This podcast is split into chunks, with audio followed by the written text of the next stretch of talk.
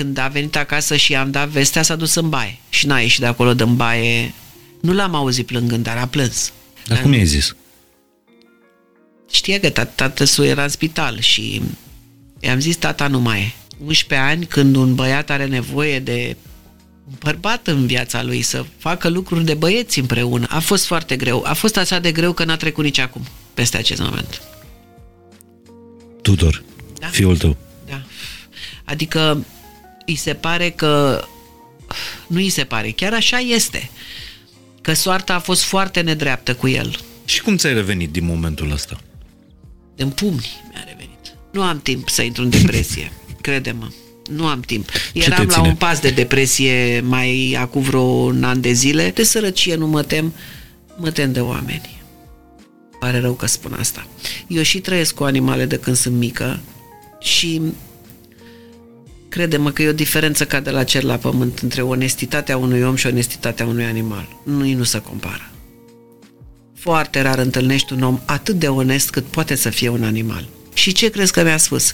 Fac variante ca să câștig la loto. Și a zis, dacă eu găsesc combinația miraculoasă, ți-o dau ție. A murit. Salut, sunt Mihai Morar, bine ați venit la un nou sezon, fain și simplu, la un nou an. Adevărul că pauza asta pe care ne-am luat-o în uh, decembrie, ne-am dat pur și simplu spațiu, am vrut să avem timp să respirăm și să ne întoarcem atunci când găsim invitatul potrivit pentru a reîncepe poveștile fain și simplu. Vă mulțumesc tare mult pentru susținere, vă mulțumesc pentru toate mesajele pe care le-am primit în această vacanță. Știu că sunt foarte mulți dintre voi care au reascultat uh, episoade din, uh, din trecut, ați revizitat idei pe care le-am uh, povestit aici, ați reascultat uh, uh, poveștile și comunitatea asta faină pe care am construit-o într-un an și un pic a reușit să mențină, cel puțin în uh, Apple Podcast. Suntem în continuare uh, podcastul de pe locul 2 în, uh, în România. Vă mulțumesc încă o dată tare mult și sper să fie aceeași relație bazată pe încredere, voi să aveți încredere că o să caut în fiecare săptămână poveștile potrivite, lecțiile de viață uh, care să-mi folosească mie în primul rând și apoi uh, vouă, iar eu am încredere în voi că ducem povestea asta mai departe. Înregistrăm primul episod din 2022 exact în Blue Monday. Este considerată cea mai depresivă zi a anului, 17 ianuarie, și este considerată ziua în care cei mai mulți dintre oamenii de pe pământ renunță deja la rezoluțiile pe care și le-au stabilit tot ei, neforțați de nimeni, la începutul anului. E o zi care, din multe puncte de vedere, este considerată ziua pe care cei mai mulți dintre oamenii de pe pământ n-ar vrea să o trăiască, ar vrea să o șteargă din calendar. Și totuși, tocmai pentru asta, pentru a evita uh, cea mai depresivă zi a anului, am chemat-o pe prima mea invitată din 2022, pe doamna Carmen Tănase. Mulțumesc tare mult, Carmen, pentru vizită. Mulțumesc, mulțumesc și eu n-am știu că sunt prima pe anul acesta. Mulțumesc foarte mult. Dar nu e cea mai depresivă. Așa au considerat statisticienii. E, las, Și experții. În, în oamenii de știință eu știu că trebuie să avem încredere. Foarte Asta e unul agitată. dintre motivele pentru care te-ai, te-ai mutat la țară, ca să mai ai timp să observi lucrurile astea, minunile astea zilnice. Uh, M-am mutat la Nimicurile țară. astea? Nu m-am mutat din motivul ăsta. Am realizat acest motiv între timp. Um, să-mi sună telefonul. Um, Poți să-l spar dacă vrei. m- M-am mutat la țară pentru că la inițiativa lui Tudor, pe care în principiu îl ascult că el e un înțelept, așa. Nu mi-a fost ușor. Nu m-aș fi văzut niciodată până acum la țară, niciodată. Din potrivă, eu sunt omul aglomerației. Eram până acum. Un animal urban. Dacă se putea să îmi iau un apartament în centru vechi, eram cea mai fericită. Acolo unde e muzică, unde bu- pe mine mă deranjează bubuielile, muzica, nu. Uh, Dar cu evenimentele astea lucrurile s-au schimbat total. Total, total. Adică nu mai e nimic din ce știam noi că era înainte. Și el a zis, băi, uh, de fugit nu mai avem unde să fugim, că peste tot e cam la fel. Singura soluție ar fi să ne apropiem un pic mai mult de traiul ăla mai simplu, mai firesc, mai normal, să fim un pic departe de haosul marilor orașe mai ales. Hai să ne mutăm la țară. Și eu n-am, n-am zis nu, altă dată aș fi zis, du-te bă de aici cu țara ta. Cu... Nu, am stat așa și m-am gândit și hai să ne mutăm la țară. Da, să ne mutăm la țară. Și din clipa aia am început să caut, șase luni am căutat. Știu toate casele de vânzare de pe o rază de 60 de kilometri în jurul Bucureștiului din toate județele. Tot știu. Și numai el mă presa, a zis, bă, vine nasol hai mai repede. Păi, băi frate, noi ne mutăm acum pentru toată viața. Bine, am mai zis odată chestia asta, dar, dar acum chiar că pe, cel puțin pentru toată viața mea este sigur. Uh, nu pot să mă mut așa, hai că hai să ne mutăm acum. Trebuie să găsești ceva care să ne și placă totuși.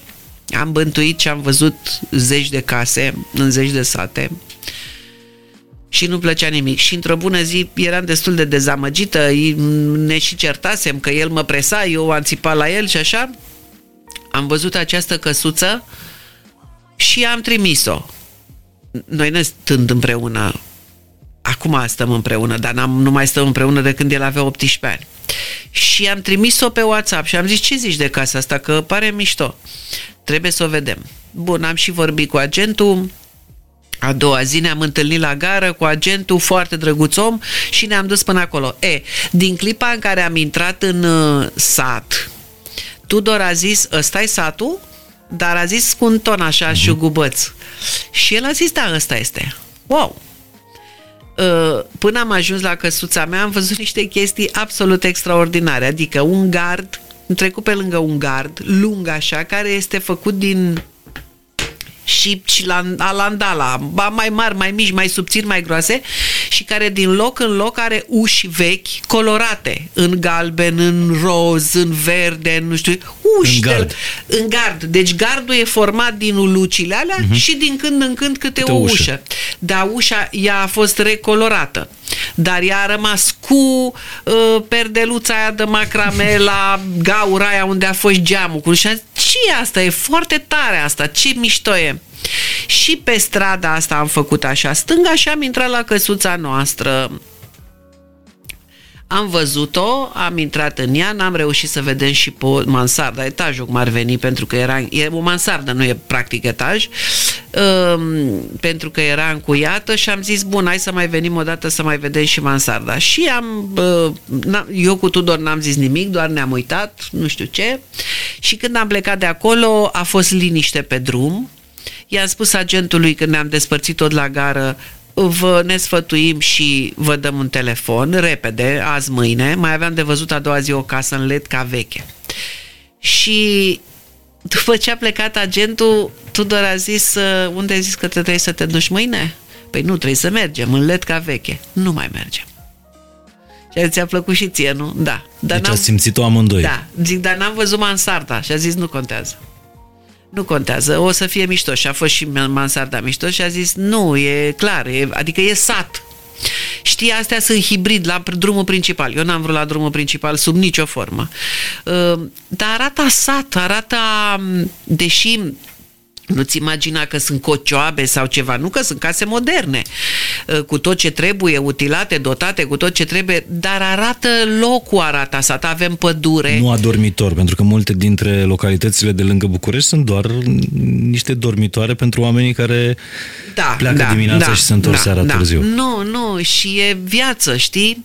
E viață. Avem râu acolo la vis-a-vis de casă, pădure de jur împrejur, um, Uh, când am fost atunci să vedem casa la depărtare așa de uh, spatele casei noastre, au venit trei căprioare, ele între timp s-au apropiat și vin, să uită în curte, n-au nicio treabă cu câinii, uh-huh. adică e frumos, e foarte frumos, e un loc foarte frumos, e, am nimerit niște vecini, ca, eu am vrut fără vecini, dar am niște 3-4 vecini câți am în... E un fel de cartieruț rezidențial, dacă vrei. Deci ați făcut spus. și o comunitate. Da, am făcut o comunitate micuță, dar oameni de treabă, oameni care iubesc animale, că era o problemă. Eu sunt, știi cum sunt cu animale, și să nu înceapă mm-hmm. să mhm. zică latră câinea. Nu. No.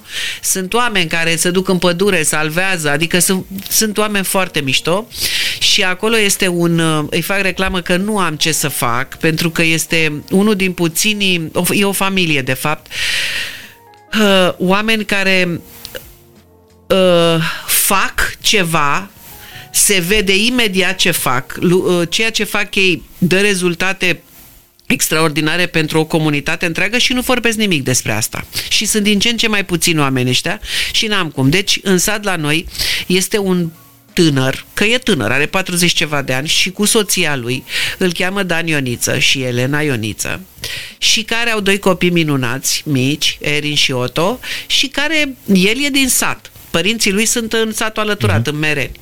Și el a jucat fotbal Apoi a lucrat, a avut un accident și n-a mai putut juca fotbal și a lucrat mult pe afară și cu toți bănuții adunați a venit și a investit în satul lui. Dom'le, nu s-a dus să se plimbe, să-și bea cafelele pe la Vien. I-a investit acolo, în agricultură la început și apoi a început să și construiască. Casele astea sunt construite uh-huh. de el.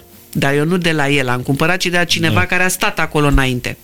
Acum face niște căsuțe din alea tip A în pădure știi? Alea așa. Len, nu? Vai de Tiny mine, house. dar ce frumuseți! Nu poți să-ți imagini. În pădure. Ce și frumos. ai acolo o mie de metri. Adică ai și 1000 de metri de pădure sau 500 sau ce... Nu e la Arțar, acolo în zona? La Arțar. Dar știi că da. noi am făcut un matinal de radio de acolo, la noi Arțar? știm de foarte mult timp, da. De când da, au ce deschis bine. Uh, porțile Mai sunt niște oameni extraordinari. E un loc superb. Acolo, vis-a-vis de Arțar, pe partea altă de Arțar. Și ai, ai găsit locul ăsta pentru că ai știut că locul ăsta este locul care te va rupe de fapt de, de oraș. Pentru că una este muți în ruralul ăsta de foarte aproape de, de, de București, de, de fapt nu te rupi. Nu, nu te rupi. Nu, asta ziceam și noi. Adică ai rupt cu totul da. cordonul ăsta Bine, față de oraș? Atunci când am decis să mă mut și când mi-am dat seama câtă dreptate are Tudor, după ce am stat puțin în îndoială așa, am zis, bă, dacă plecăm, dar nu, nu, nu pot încă, eu mai am încă activitate, sper că voi mai avea încă activitate și totuși viața nu e așa de ușoară, adică nu pot să mă scot la pensie, acum mai să trăiesc din pensie, că nu se mai poate. Uh, eu mă duceam în Apuseni dacă era după capul meu. Deci Ce am frumos. trecut dintr-o extremă în alta, din centru vechi în Apuseni, înțelegi? Eu m-aș fi dus în Apuseni să stau acolo într-o căsuță pe care să o transmutăm, știu, o căsuță din aia. Mobilă. Mobilă și să, um, să nu mai știu nimic, să nu mai văd nimic, să nu mai am nimic, nicio legătură cu... Da, ai un an de când v-ați nu, mutat? Nu, am un an. În 20 mai. 20 mai. Și da. ce ai apucat să observi în anul ăsta din minunile astea, nimicurile astea pe care orașul cumva ți le interzice? Uh, în primul rând, uh, noi mai avem aici unde să stăm, mai avem o căsuță închiriată, unde a stat Tudor și am păstrat-o în continuare eu nu am mai simțit niciodată nevoia să rămân în București. Peste noapte. Niciodată. Indiferent cât de obosit ai fi fost? Niciodată. Abia aștept să mă întorc acasă. Am simțit casa aia din prima casa mea. Ea nu m-a simțit pe mine a ei de la început, dar începem să ne obișnuim, adică ea să se obișnuiască cu mine probabil că celor de la care am cumpărat le-a părut rău că a dat-o și cred, înțeleg. Și atunci cumva e o, a fost o energie așa care s-au întâmplat? Niște lucruri, mi-au murit niște pisicuțe, niște animale, niște absolut uh, aiurea că n-aveau de ce. Și am zis, băi, e, e ceva, lasă că ne împrietenim. Până ai intrat tu cu energiile tale și ai convins-o pe casă că Ești mai puternică da, decât nu, uh, am, niște nu, pereți. Nu că sunt mai puternică, am zis, băi, trebuie să conviețuim cumva împreună. M-a învățat și o prietena mea de acolo, o fată extraordinară, Camelia Isache, care lucrează cu chestii de astea, cu, cu un fapt psihologic, așa, și a zis, băi, nu te pune contra. Acceptă. Acceptă și fă-o pe ea să te accepte pe tine, pe voi. Și începe să se arate treaba asta. Da, să știi că da. Bine, dar tu ai niște energii foarte puternice, adică nu cred că dar nici n-am vrut să fie care pe care. Am nu zis, bine, te... cedez eu, ok, tu fă Dan Blaua. Că cedez eu, ai să vezi că sunt de treabă. Ai mai stat vreodată la țară? Am stat la bunici când eram Doar copil. la bunici? Da. Dar să ai ceva al tău? Nu. Dar n-am vrut. Eu n-am vrut. Am zis, te de aici, eu la țară, vezi de treabă. Niciodată. Deci cumva în universul ăsta în care, în care te-ai mutat, nici nu se pune problema să existe cea mai depresivă zi uh, a anului. Eu, asta Nu. e, o, e, o, Mai- e un mai- titlu inventat de ăștia de la oraș, bănuiesc. Bine, știi cum e, e fiecare zi e ziua cuiva, ziua bucuriei, ziua m, animalului, ziua porcului, ziua cârnatului, ziua nu știu ce. Nu știu, în orice caz eu am văzut aseazi noapte un fenomen pe care nu l-am mai văzut în cei 60 și uite cum a- unul de viață, nu am mai văzut așa Uite, ceva. eu nu l-am văzut și eu observ uh, nimicurile astea chiar în oraș, stând ieșind dimineața la 5, că tocmai de-aia ies ca să mai respir alt aer decât atunci când orașul doarme și alerg în parc. Dar nu l-am, uh, nu, nu l-am Asta observat. era pe la, păi nu cred că a ieșit pe la ora 2 noaptea. La 5 și un pic am ieșit. Nu la 5 și un pic Trecuse deja, se deja. disipase. Îmi Dar a pare rău. stat, a stat vreo două ore, a stat așa. Și uite, Carmen, nu mi se pare deloc întâmplător că ziua asta cea mai depresivă din an cade exact cu o zi înainte de ziua ta. Păi probabil Adică- că astăzi suntem foarte Exact. depresivi, ca mâine să fim extraordinar de veseli. Uh, Mâine, uh, adică a doua zi după ce noi înregistrăm acest uh, podcast, cu câteva zile înainte de altfel să-l publicăm, este uh, ziua lui, uh, lui Carmen și aș vrea, dacă se poate, să scoateți uh, buchetul ăla din vază. Da. Și acum, pentru cei Wow. care uh, nu se uită la podcastul ăsta, ci doar îl ascultă pe platformele de podcast, Carmen a Este roșit. un buchet super! La mulți ani. Mulțumesc foarte mult! Te și îmbrățișez când mă ridic de la, de la masă. Mulțumesc! Acum? Acum, acum Hai. da. nu mă oprește nimic. Hai! Să rămână. Mulțumesc foarte mult! Sunt culorile care îmi plac la nebunia astea, fane, așa, foarte frumos Da? e. Mulțumesc foarte mult! E splendid! Cine nu-l poate vedea, să pierdeți!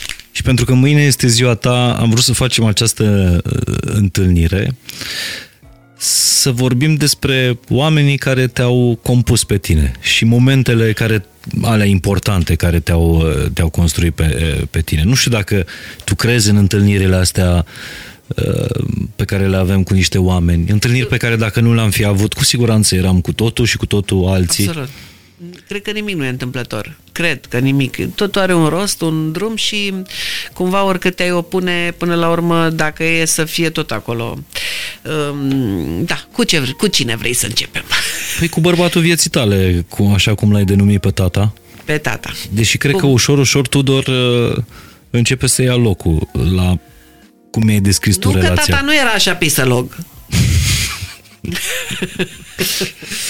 nu, nu, nu, nu era așa pisălog. Seamănă puțin, uh, a descoperit o prietena mea uh, o fotografie cu mine și cu tata când eu eram copil și mă duceam cu tata în par de mână și a zis, uite-te, o fotografie de al negru veche, Mhm. nu cu prim plan sau ceva, eram doi omuleți acolo. Dar punând-o pe telefon și mărind-o, a zis, tu vezi cât seamănă Tudor cu taică tu? Nu mi-am dat seama niciodată. Într-adevăr seamănă.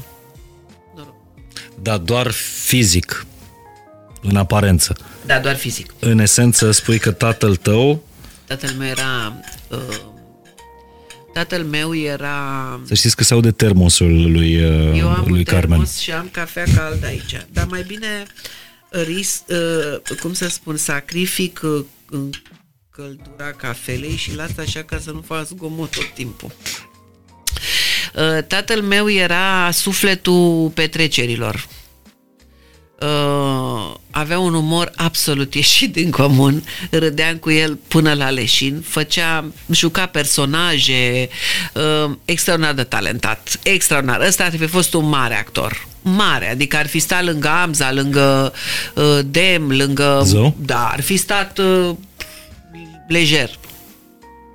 Dar uh, el a ales uh, alte chestii, mă rog, e un tip, uh, un tip deosebit așa, un tip care a făcut cinci facultăți, uh, uh, se plictisea repede, mai vrea și altceva, a fost prin pr- unul dintre primii când au venit calculatoarele la noi în țară, care a făcut informatică, uh, a zis, a, mișto, și aveau, mi-aduc aminte că a făcut centru de calcul din Ploiești, pe care îl și conducea de altfel, care era cu calculatoare de alea Felix, ceva, niște dulapuri care aveau niște benze așa și scoteau niște cartele găurite.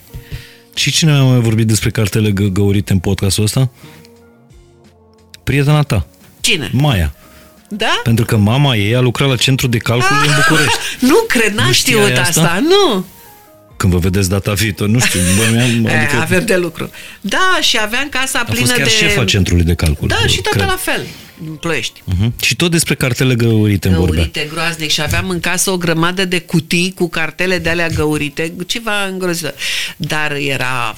Și calculatoarele spun, erau dulapuri, mari așa, dulapuri, care aveau niște benzi, cum erau benzile de magnetofon. Nu pă- mă prea interesa pe mine chestia asta, partea asta tehnică nu prea m-a interesat niciodată, dar toată ziua ducându-mă pe la el, pe acolo, fetele care lucrau la dulapurile alea și așa, na, eu fiind copil, La computere, pentru că erau niște... erau computere, cum vor fi computerele fost vreme. ele acolo, nu știu. Ai și- exact și aceleași ce amintiri făceau din cartelele copilărie, alea la... precum Maia. Da. Și cred că cam din aceleași, Ce tare! din aceleași timpuri. Și cum te-a influențat uh, tata? Adică visul ăsta de a deveni actriță are legătură cu Tata. visul lui neîmplinit? Nu. Nu? Nu era cu visul lui neîmplinit. Uh, nu, nu, nu are nicio legătură cu el. El, are, el uh, a vrut să fac vioară. A vrut foarte tare să fac vioară, să fiu o mare violonistă. Eu mi-am bătut joc. Uh, după aia a vrut să fiu, să urmez tradiția familiei, să fiu cadru didactic. M-a dat, m-a dat la liceu pedagogic, am suferit groaznic, a fost un coșmar. După aia mi-a plăcut, dar mi-am bătut joc și de asta, că n-am vrut sub nicio formă. Nu era de mine să stau la catedră și așa. Și atunci când a văzut că eu sunt... Da, și el era un, a fost un tip care s-a plictisit repede, că totuși a făcut cinci facultăți și nu i-a plăcut niciuna. Deci cumva Stașchia nu zărea departe de... Dar îl enerva faptul probabil că, bă, da, a stat chiar cu mine, trebuia să semene, adică nu putea să și o liniște și așa. Și atunci uh, mi-a propus asta ca o soluție, bă, să faci și tu ceva. Că văd că nu vrei să faci nimic și oricum partea tehnică era exclusă că nu aveam nicio aplecare către matematici, fizici, chimii, chestii de astea, nu. Și a venit cu propunerea asta, uite, fiind o, o programă de astea, se dădeau la chioșcuri, se vindeau niște programe pentru, a, pentru absolvenții de liceu, să știe ce facultate urmează, ce materii se dau, fiecare facultate, perioada de examen, erau foarte utile alea. Și mi-a zis, uite bă la teatru, că e și pe, e pentru mințișoara ta așa, adică poți să vezi la, la cinci feluri de poezie acolo, cinci genuri de poezii și la română ești bună și numai că eu aveam un trecut, ei erau niște oameni care mergeau la teatru, părinții mei și mă luau și pe mine, eu am intrat în magia asta de mică. Deci Mă cumva duceau a la- crescută cu pian în casă. Nu, era Nu cu chiar pian, pian, chiar că- cu vioară în cu casă, vioară. de care, o vioară scumpă, de care mi-am bătut joc. Ai stricat-o? Am vopsit-o. cu tempera. că mi se părea că e de prost gust uh, bej, așa, cu auriu. Era, era o vioară Iosif Cloț. Nu știi câte sacrificii a făcut tata să mi-o aducă. Dar nu mi-a spus asta. Și nici nu mi-a spus că n-am voie să o colorez. mi-a spus nimeni. Și atunci prieten- împreună cu prietena mea Lichi Mihalopolos Grecoaică, prietena mea de toate nebuniile copilăriei, um, într-unul din chiulurile de la școală, eram la ea acasă, asta a zis, bă, da, e urât, a zis ea o, asta. Deja începuse și la noi, în, în adolescenții au etape așa cu negru. Ai văzut să îmbracă în negru? Mm-hmm. Toți, la toate generațiile. un Uite-te fel, la de, mine. un fel de, da, un fel de emo al vremurilor uh, acelea. Respective. Și ne făceam fuste largi, cu buzunare până în pământ, singure ne făceam, ne coseam acolo când chiuleam de la școală. Și a zis, zice, pe bune, că umbli cu vioara asta, bești cu auriu? Ești ce Dumnezeu, e de prost gust, nu îți dai seama? Și am zis, păi și cum să o facem? Neagră! cum, cum să o facem? Și am zis, păi și cu ce? Cu tempera. Păi câtă tempera ne trebuie, fată? Lasă, fată, că dăm mai multe straturi. Adică s-a dat sănătos, s-a dat la șase straturi, așa că intra tempera în lemn, Da, știi? da, da. Vioară veche, îți dai seama. Și cum suna vioara după ce... Ca dracu.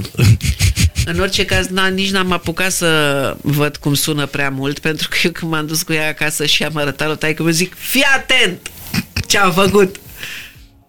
Și l-am văzut că s-a albește așa, și a zis, asta e vioara noastră, da. S-a albit așa. Săracul. și uh, săracul de el, că multe i-am provocat. emoții și nu s-a mai putut. Deci, de seama, trebuia ca să scoți culoarea aia din ea dusă la un lutier a încercat el, nu, na, nu s-a mai putut. Deci am distrus o vioară Iosif Cloț, Da, care sunt apucase câteva să în lume. cânti ceva la vioară? Da, cum să nu? Cu Păi virtuozitate sau... Făceam, e, nu chiar cu virtuozitate, că eram... Făceam școala populară de artă, am avut și profesor Adică acasă. l-ai văzut pe tata lăcrimând la vreo... Da, când am cântat balada lui Ciprian Porumbescu. Atunci a, a zis, o să fii o mare violonistă în gândul meu, să crezi tu că nu, nu, să, că nu plăcea deloc. De, crezi tu că o să fii o mare violonistă. Și, și când, când ai schimbat visul cu vioara? Destul Păi- de târziu, nu? Spre bacalaureat. Nu, nu, nu. Am în școala generală. Așa. Nu, când am vopsit vioara atunci. Atunci s-a terminat tot. s-a terminat și cu vioara. Era un coșmar pentru că nu plăcea, în primul rând pentru că să trebuia să stau în picioare. Și uh, nu prea vreau eu să stau în picioare. Ce acum, dacă mă pui să stau în picioare, mă pui să stau în picioare la cozi la, sau la asta, mă apuc că m-am eu un scaunel, stau pe scaunel, stau, dar nu în picioare. Și uh, pe urmă e greu, vioara e greu. Știi? E greu. Adică cu, a, cu bătături cu alea. Și totuși, cum, cum a rămas tatăl tău bărbatul vieții tale? Adică, c- care a fost... se punea la mintea mea. Se punea punea, la la, mintea mintea, mea și eram prieten așa, deși a fost a- destul de autoritar, adică mie mi-era frică de tata. Mi-era frică să mint sau nu știu ce. Bine, nu, nu că n-aș fi, am mințit de-a rupt pământul și cu notele și cu carnetul și cu astea și făceam toate tâmpenile, dar știam că mi-o iau. Adică îmi îmi asumam cumva, știi? Puneam în balanță să fac sau să nu fac hai să fac, că tot, da, o să mi-o iau. Mm, Aia e, adică era asumată. Știam că am greșit, nu, a- nu mă supăram pe el, pentru că știam că am greșit. Și mama era cea cu disciplina? Nu, mama nu? era împăciuitoare săraca de ea, că vroia să nu fie scandal și să... Mamei mă mai duceam și îi ziceam, vezi că am luat patru în teză la matematică. Aoleo! Ce o zice făcea taică tu? Doamne Dumnezeule, și cum, bă, să nu mă spui. Păi și cum facem? Nu știu, pitin carnetul, facem ceva sau teza sau ceva, dar nu mă spui. Păi nu te spun, da, aoleo, Doamne, ce ne facem? Dar de ce nu înveți? da. Da, Tu, tu erai mai băiețoasă în, Da. în Da, pentru că eu am crescut pe stradă cu băieți. Uh-huh. Erau mai mulți băieți decât fete. Eram eu și cu prietena mea de la Ploiești, care a rămas și acum Luminița. Și în rest erau băieți. Și mai era o fată mai încolo pe stradă, Lizica, dar ea era mai mare și ea deja era cu băieți, cu umbla cu băieți. Noi eram mici, eram... Și cu băieții jucam... Ce jucau băieții? Tenis cu piciorul. Nu? Doar nu erau să joace f- Lastic. fete, flori, băieți sau Noi cum se jucam cheamă. elasticul, să știi, cu Nu știu fetele. ce e elasticul. Nu știu ce e aia. Nu aveți elasticul? Nu. Pe vremea mea nu era elasticul. Nu erau flori, fete sau băieți, Da. era... E, și ce jucam? Jucam ce jucau și băieții, ca să ne bage și pe noi în seamă. Jucam tenis cu piciorul, jucam lapte gros, jucam uh, leapșa, jucam pititea, chestii de genul ăsta, dar jucam pititea, de exemplu, uh, ăla care pierdea și era găsit, lua un șut în fund, la modul ăsta, de băieți. Știi? Și așa am crescut cu băieții. Na. Tu mereu vorbești despre libertatea aia pe care ai avut-o, libertatea aia absolută pe care o, ai avut-o, ai trăit-o în copilărie și mulți spun că, de fapt, copilăria este bonusul pe care îl primim pentru tot ceea ce plătim după aceea în restul vieții. Da, numai că acum văd că nu mai plătim, copiii ăștia nu mai plătesc deloc bonusul ăsta, adică nici măcar nu au amintiri. Că stau cu ochii în calculator de mici, nu se mai ridică de acolo și spun cu filme. Totuși a apucat și el, totuși are 32 de ani, uh-huh. avea calculator, că hmm, făcut părinții sacrificii și i-au luat calculator. Um, îi îi spuneam la un moment dat ă, stătea în birou lui acolo să și închidea în birou pentru că avea căștile pe urechi și măzamare mai intra din când în când ă, în cameră la el să-i zică nu ți-ai dus farfuria sau ceva. Uh-huh. și el cu căștile pe urechi și cu haosul din capul lui când punea măzamare mâna pe el îi sărea inima din piept și atunci încuia ușa. Și eu băteam și ziceam bă te rog eu din suflet ieși afară Ieși afară, mă, dai afară, dar mă, ieși afară din casă, mă, ieși afară și tu cu copiii de la bloc. Care copii? Că nu era niciun copil la bloc. Toți erau în Măi, casă. du-te, mă, și strigă-i tu, cheamă-i, nu mai sta în casă, nebunesc când te văd în casă cu... Uh, în materie de ce poate să ofere internetul, vorbeam și zilele trecute și a zis, băi, m-a văzut într-o zi că stăteam pe TikTok și dădeam clipuri de alea, că am intrat și eu pe TikTok acum și dădeam Am văzut. clipuri de alea. Și a zis, nu cred că stai pe TikTok. Dar ce are? Păi faci Alzheimer. De ce mă fac Alzheimer? Păi dacă vezi în continuu 15 secunde, 15 secunde, 15 secunde, termină cu TikTok-ul. Și Asta după ți-a aia- zis fiul tău? Acum mi-a zis, Ție. acum câteva zile. Dar eu nu stau toată ziua Același pe băiat TikTok. pe care tu îl scoteai afară la joacă când era copil. Am și a înțeles. zis, nu, termină cu TikTok, uite-te măcar la altceva. Zice, crede-mă că eu sunt azi, știu tot ce poate să dea internetul. Internetul poate să te distrugă dacă nu știi să umbli pe el și nu știi ce să cauți. Nu mai da clipuri de alea de 15 secunde oligofrene pe că... Da, am văzut că uh, a intrat puternic pe TikTok. Mi, mi se pare că, că e cel mai bun debut al unei persoane publice din România pe TikTok. Ai avut ceva la 100.000 de urmăritori în primele 24 de ore, cred. Nu, 200 și ceva de mii. Iertați-mă. Dar eu n-am știut că e o chestie fantastică. N-ai știut, nu? N-am știut pentru că nu am, uh, am n-am avut TikTok, unul pentru că uit parolele, doi pentru că mi se pare numele TikTok de copii. Și a zis ce să caute Adică pe nu e ceva de copii. teatru Odeon totuși. E, E... dar nu e, adică ca și când aș citi PIF acum, știi? Și pe urmă mi-a zis cineva, dar nu e mă numai pentru copii, e și pentru oameni, adică sunt și artiști, sunt și nu știu ce și, și m-am dus o dată la un post de televiziune și acolo era o domnișoară care am înțeles că are o emisiune de cancan, foarte drăguță domnișoara și nu știu cum a venit vorba că de ce nu vă băgați pe TikTok și păi zic, mă bag când vreau eu. Dar eu eram pe bancuri, pe glume, mă bag când vreau eu, dacă vreau și vă spar pe toți. Păi ia băgați-vă, ia. Cum? Păi zic, n-am, nu știu parolele, la m-a ajutat ea, pac și m-am băgat pe TikTok. Habar n-aveam cât trebuie să ai, ce e mult, ce e puțin, habar n-aveam. Nici nu știu încă să umblu. Adică îmi vin niște clipuri acolo, dar nu știu... Dar nu v-ați adaptat discursul TikTok-ului, adică a intrat cu... Nu. Și vreau să fac ceva pentru că am văzut niște lucruri oribile pe TikTok. Deci, uitându-mă în uh-huh. perspectiva unui Alzheimer la clipurile alea de 15 secunde sau așa, am văzut niște chestii oribile. Oribile. La care văd că copilașii ăștia au acces și se uită la ele. Ce te deranjează? Sau ce crezi că e Sunt periculos tot felul pentru... de imbecili care vorbesc urât, care și arată tot felul de părți ale corpului, care... Dar cum e posibil așa ceva totuși? Ăsta nu are și el o limită O cenzură, de... nu, n-are, n-are, n-are. Nu e vorba neapărat cenzură, dar o limită, adică bine că pe Facebook te scoate dacă ai zis uh, anumite cuvinte. Da, da, TikTok-ul e al chinezilor. Păi și ei sunt comuniști. Păi, da, da, interesează conținutul de la ei din țară, nu interesează ce fac țările civilizate pe TikTok, Doamne capitaliste. ferește. Și aș vrea, dacă tot am intrat acum și trebuie să depășesc asta cu ziua mea și mai am niște treabă după aia să-mi fac buletinul, uh, să... Dacă eu n-am buletin. Să vorbesc cu... Pe Păi, în general, oameni, cei publicul de pe TikTok n-are buletin. Asta zic. Probabil că vezi pronia cerească cum ne face să ne întâlnim. Avem întâlniri de-astea majore în viață. Noi cei fără buletin. Bun. Uh, Vreau să vorbesc cu copiii. Ei vor neapă copii. Am înțeles că sunt și oameni mari care mă urmăresc, Sigur, dar sunt da. în principiu copii, tineri, adolescenți, care îmi cer să auzi, să ne învățați despre viață. Bă, pe mine așa de tare mă înduioșează, mă rup chestiile astea. Să ne învățați și pe noi despre viață, să ne învățați să ne purtăm, să ne nu știu ce.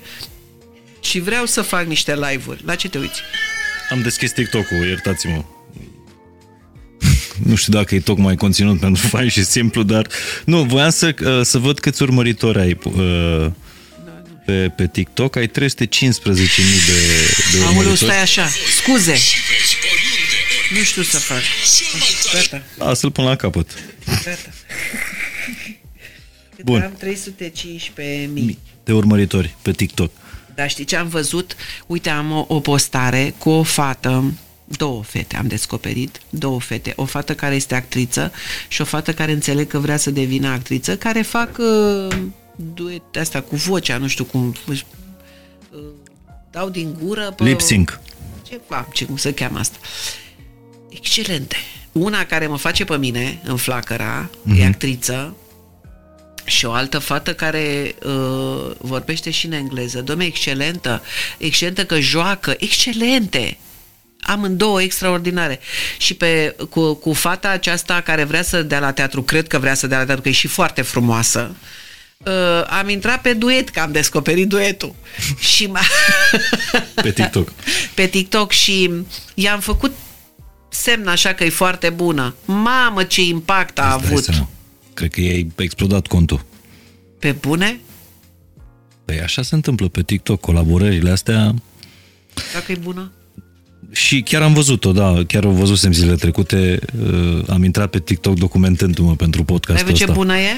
E foarte Dar bună. să-i vezi toate, bă, toate alea, că m-am uitat și am intrat pe toate postările ei. Excelentă și se vede că muncește, că nu e ușor să faci așa ceva. Dar e foarte fain că tu ai influență asupra acestui public, că publicul ăsta te vede o voce credibilă pe care ar asculta-o și că își cere lecții de, de, de viață. Asta mi se pare minunat. Da. Ce nu știu ei e că uh, pot să le dau lecții teoretice, că practic nu știu dacă e bine să mă urmeze pe mine. Păi cred că inclusiv dacă ai făcut greșeli și ai fi făcut și, o, și, și greșeli, tot o lecție de viață pentru cei care sunt încă nepățiți, da, netrecuți, a, aș, Aș vrea să-i feresc cumva... Pentru mine există două categorii pe care efectiv le iubesc. Copiii și bătrânii. Uh-huh. Pe copii, cel puțin pe bebeluși, îi ador. Nu există ceva mai minune decât bebelușul, care, după teoria mea, ă, vine din altă sferă, din cumva alt univers, vin aici să ne facă nou un dar. Ei, trei ani, sunt păstrează datele pe care le au din universul în care vin. Dacă ai observat și când gânguresc, ei spun lucruri, ei nu degeaba așa, știi, da. pentru că nu știu, ei spun niște lucruri, au expresii, au niște curățenia aia, puritatea aia pe care nu o găsești decât în ochii unui copil. Uh, inocență pură, pur și simplu care după trei ani începe șmechereala, știi? Începe să se îi stopeze, noi. îi stricăm noi. Îi strică sistemul de învățământ, grădinița, îi învață să mintă, să... Spun și de la Fimiu. El a învățat să mintă la școală, Fimiu. Nu știa să mintă până atunci, că n-avea niciun motiv să o facă. La școală a învățat, s-a descurcat, a învățat cum e șmecheria, se prefăcea că plânge ca să impresioneze, că a luat-o pe, știi? Și a devenit om. Între oameni. Între oameni. Mm. Iar bătrânii, pentru că sunt cumva, seamănă cu copiii. Și pentru că am un respect deosebit pentru faptul că au trecut în viața asta care e grea, uh, au clădit lucruri, chiar dacă la unii nu se vede neapărat, adică nu au rămas în istorie. Puține au rămas în istorie, dar ei au, au participat, au pus umărul ca unii să rămână în istorie și care merită toată dragostea și toată grija și tot respectul statelor uh, lumii și nu prea au, din păcate. Și care sunt neputincioși și care devin ca și copilașii neputincioși. Din păcate, da. Și inocenți, de foarte și inocenți, multe ori. da. Și plecând pe construcția acestei, acestei conversații, vorbind despre oamenii care te-au clădit pe tine. Da.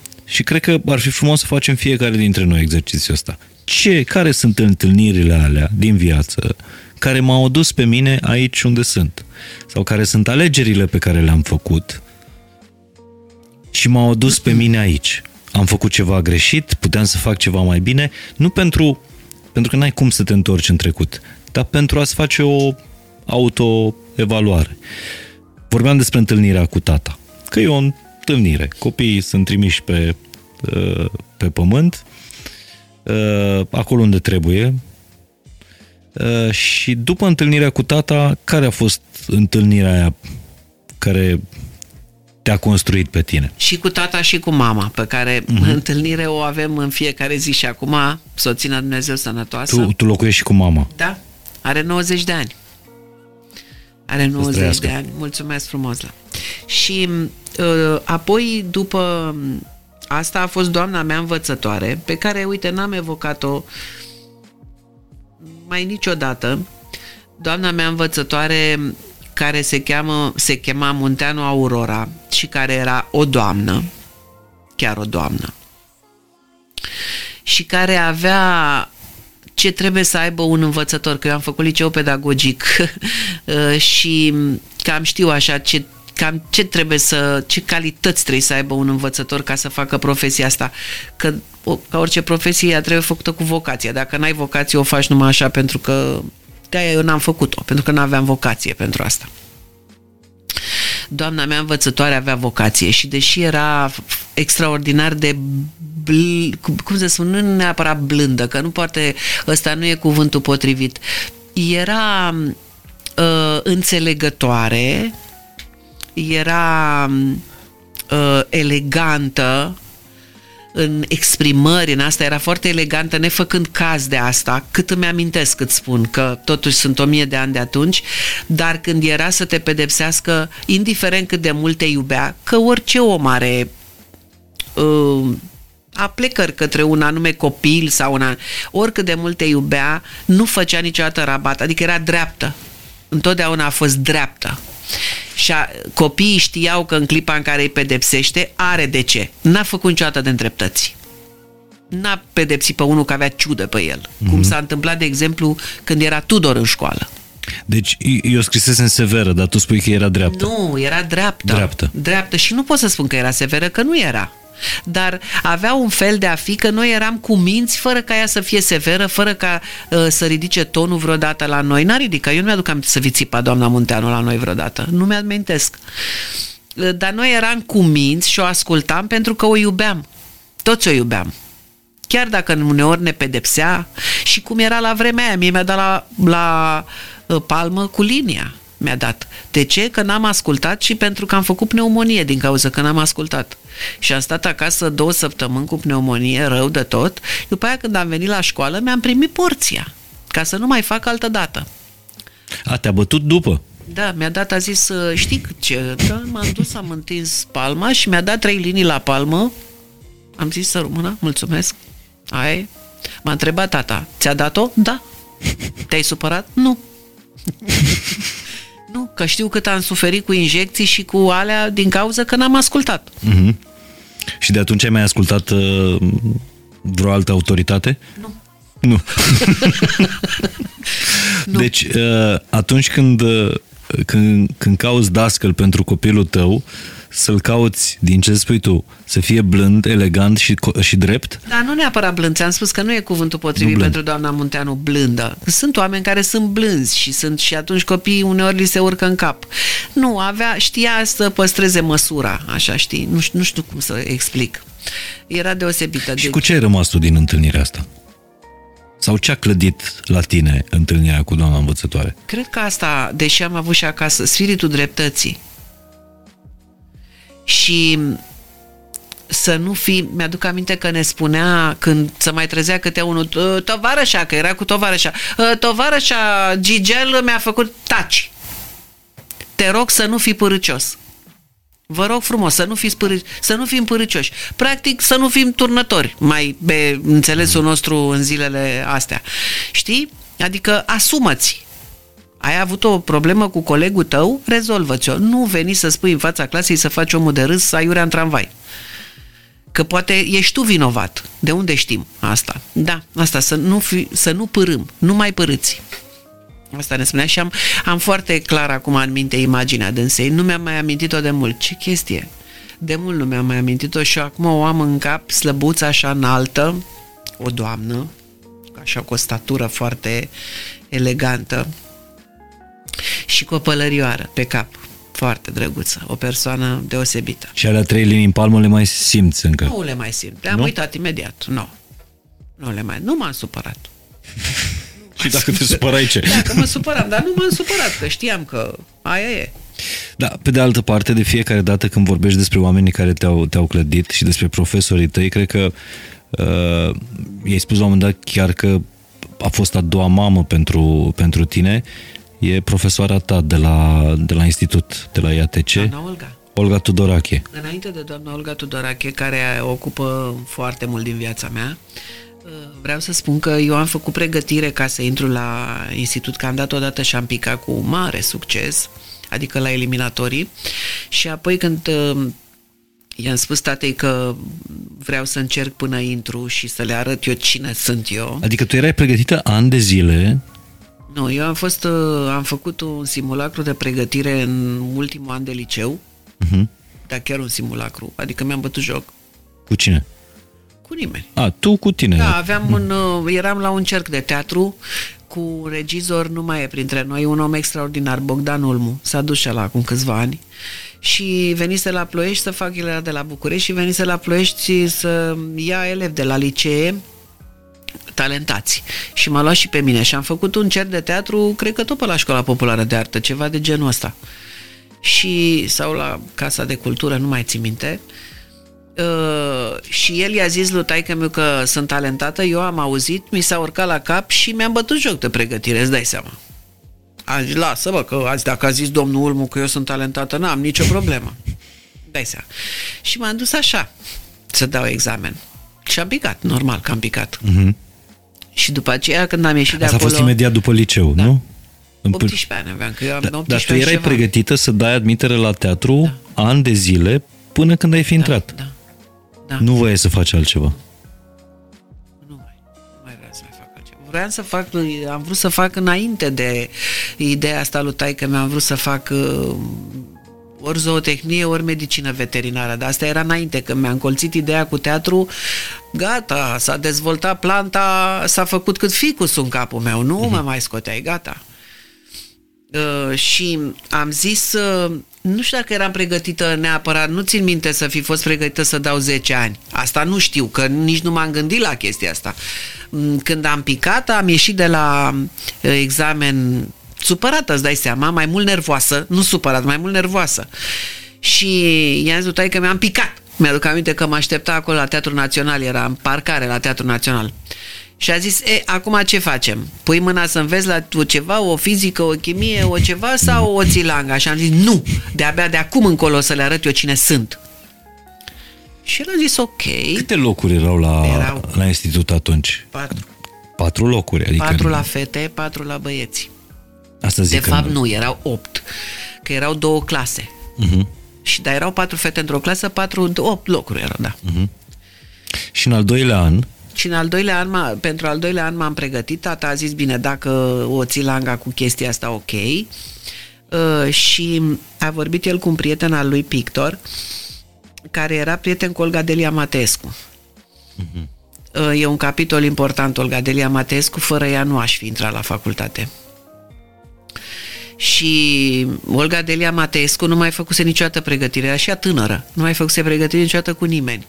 Și a zis, bă, n-am făcut, bă, ia-o, mă, te rog, în fine. Cu insistență așa, m-a luat, a zis, bine, o iau, dar de probă. Stă la mine trei luni de probă. Dacă pot să fac, dacă nu, doar așa, asta e condiția. Bine.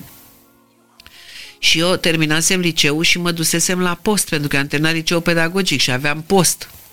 Deci aveam, aveam 18 ani și ceva și eram, pentru că am terminat cu medie mare, nu știu cum, printr-o întâmplare, am avut posibilitatea să-mi aleg și n-am vrut să-mi aleg clasele 1-4 că nu-mi plăcea și mi-am ales, era acolo la posturile alea care au venit la eh, lista aia, care a venit la școală, un post de catedră mozaic, era așa se chema pe vremea aia, muzică și desen. Făcând muzică de mică și am zis, lasă că la desen, na, mm. Uh, mi-am ales asta la clasele 5-8. deci ai fost profesoară la gimnaziu la 19 La ani? 18 ani jumate. 18 ani. Da. Și Și erai un pic mai mare decât... Uh... eram, un pic- da, eram un copil și da. eu, că mă, prima dată când m-am dus, m-am dus cu codițe. Aveam codițe plătite. Te-a, te-a luat cineva în serios? Da, stai puțin să vezi ce a fost acolo. De seama că nu m-a luat, dar în uh, pff, două săptămâni nu mișca unul. Pentru că eu știam toate drăciile. Eu eram maestru emerit la drăcii și nu mergea cu mine să faci ceva pentru că știam. Știi? Și am avut, uh, deci am fost la o școală din comuna Baba Ana Așa. din comuna Baba Ana, lângă Mizil. Și făceam naveta cu trenul până la Mizil și de la Mizil la Baba Ana cu ce se putea. Căruță, tractor, am mers și cu tărtăreața aia de tăia lemne, știi că e o tărtăneață Da, da, da. așa. Gater de la Uh, Gater, broți. am mers cu pe cadru de la bicicletă, deci am mers cu ce să putea, am mers și pe jos. Și mm, nu era mult, erau 3 km, dar oricum. Și am fost dirigintă la clasa 5-a. Dacă poți să crezi așa ceva. La 18 ani. dirigintă la clasa 5-a. Veste. Da.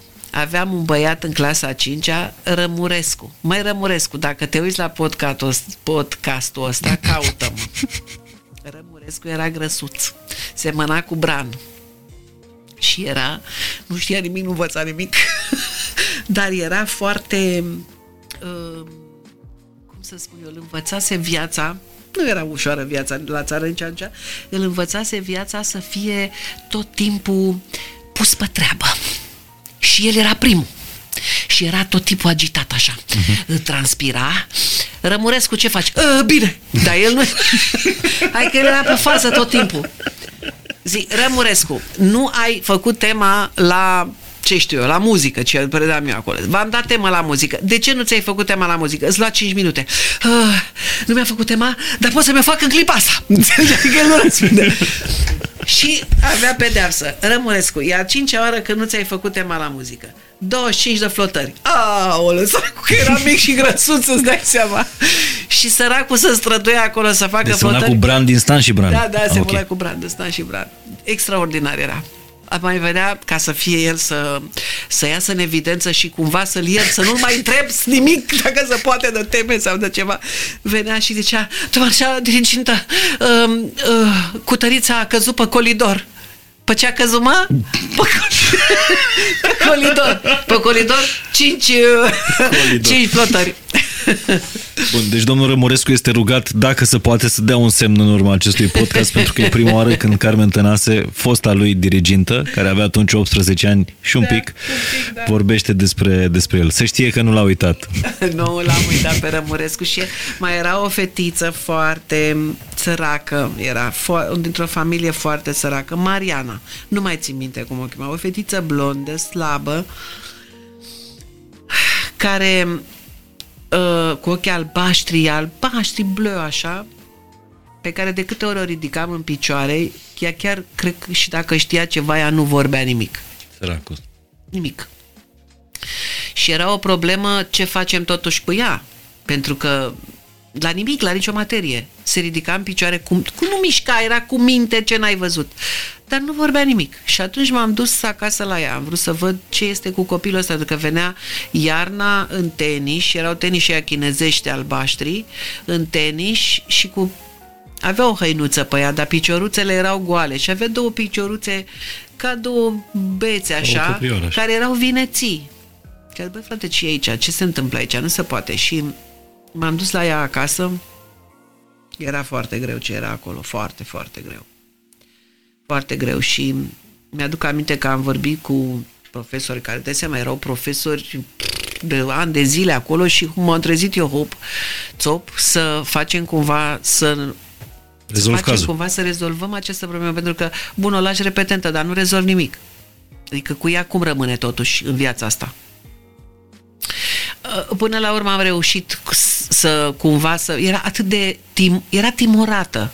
Era timorată de oameni, de prezența oamenilor, de... Venea și stătea în bancă acolo și ceva...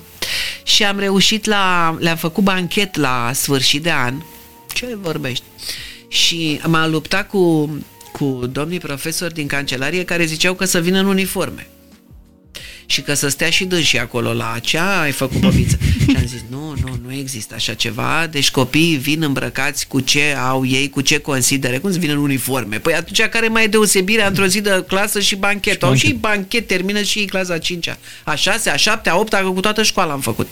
Și iar voi stați frumos în cancelarie facem sandvișuri, facem alea și stăm în elevii cancelarie. Cu elevii, profesorii nu cu profesori. stăm acolo momâi să vedem cum dansează, Doamne, de ce a și fost ai avut o autoritate la 18 da, ani, da, 18 ani jumate asupra, da. Dar domnul director de acolo știa că eu o să stau un an și domnul director era profesor de matematică, e din Mizil, îl salut. Uh, domnul director uh, a ținut cu mine la faza asta.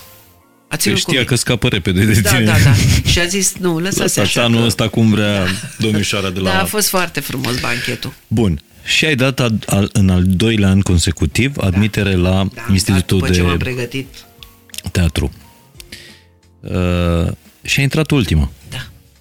După mine s-a tras linie. Și după mine a fost, uh, sub mine neintrând anul ăla, a intrat anul următor, uh, Roxana Ionescu, care acum e Miriam Goodman, de la Teatru Evresc. Da, povesteai într-un interviu că a fost uh, cumva momentul ăla în care tu puteai să fii căzută sau admisă. Da. În care uh, maestru Cotescu, Da, a, am- între două fete, a ales o paia înaltă și slabă, Da. nu paia mică. Da. și a te-a ales fost. pe tine. Da. Deci a fost la mâna hazardului, la mâna norocului. Dar mi-a, mi-a spus maestru Cotescu după aceea. Așa am aflat, că n-aveam de unde să știu. Deci mai e vorba și despre noroc în viața asta sau... Da? Sigur că da. Sigur că da. Clar, clar. Dar nu vezi, sunt atâția oameni extraordinari care au potențial, care fac lucruri minunate și n-au, domne, noroc. N-au noroc, pur și simplu. Nu au noroc să se afirme, să... Deși poate că sunt de o mie de ori mai buni decât ăștia care apar, care au avut noroc. Dramul ăla de noroc. Ăla, dacă îți lipsește ăla... Da, știu, e, se zice, norocul ți-l mai faci și singur. E adevărat, adică nu stai și tu așa și aștepți să vină pară mălăiață în gura lună tăfleață. Dacă ai ceva de spus, fă cumva să te cunoască lumea, să te faci auzit, să te faci văzut, depinde fiecare ce face. Dar se întâmplă de multe ori să te lupți, să intri, să dai și cu capul și să nu reușești. Se întâmplă. Dar tu poți să-mi spui un moment din viața ta când Că clar nu ai avut noroc?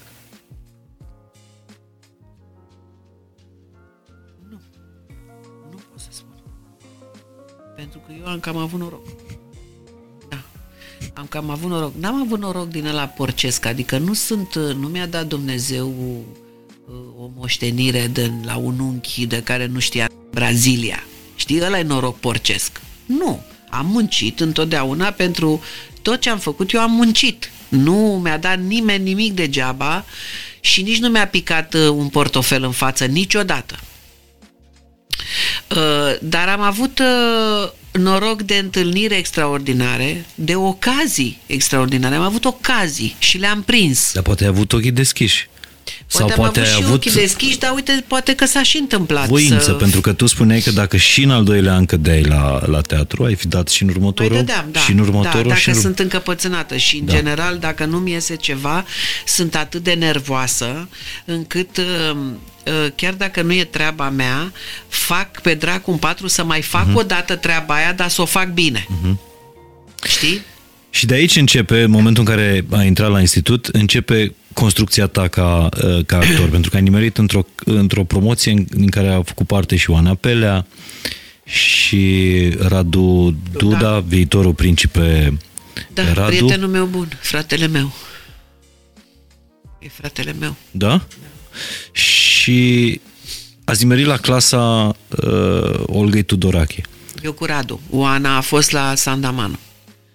Uh, Olga Tudorache care, care spunea că fără talent uh, nu poți să ajungi actor și fără disciplină nu poți să practici meseria asta. Da, așa e. Așa e. Olga a fost... Uh...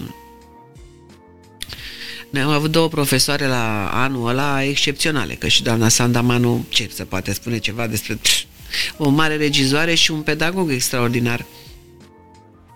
Dar uh, așa a fost uh, viața, să nimeresc eu la Olga Tudorache, oricum la Olga Tudorache aș fi vrut.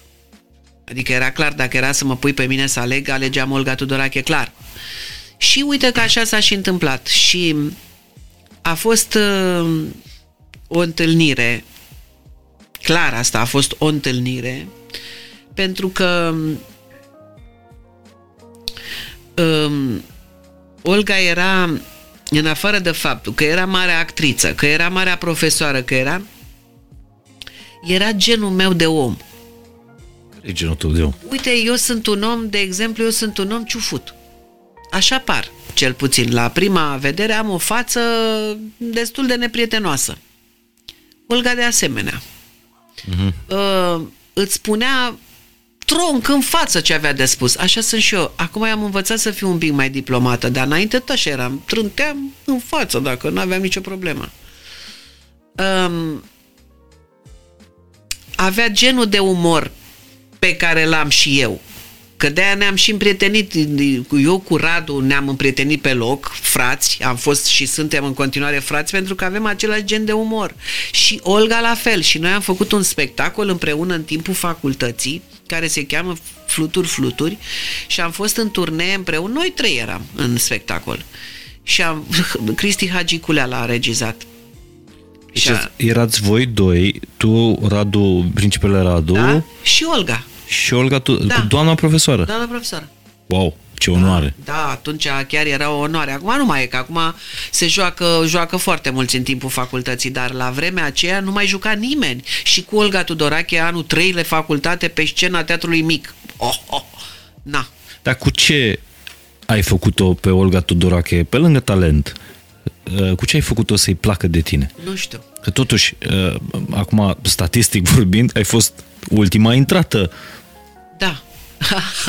Știi? Acolo am mai spus chestia cum, asta. Cum se transformă lucrurile și de ce nu contează lucrurile astea? A, asta era de fapt deci întrebarea. Am, am mai spus asta de mai multe ori, s-ar putea să plictisesc, dar um, când am uh, venit la prima oră de curs după ce am intrat la facultate, um, eram, uh, am în două clasele, adică eram intrați la grămadă, cum da, ar da. veni, 8 fete, 8 băieți, veniseră și băieții din armată, care intraseră cu un an înainte și făcuseră armata și veniseră și băieții aia.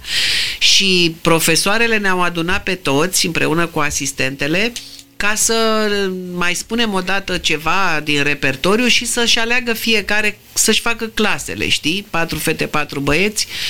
Ele erau foarte apropiate, foarte prietene, nu era problemă de eu îl vreau pe ăla, ba nu ți-l dau, ba nu știu ce.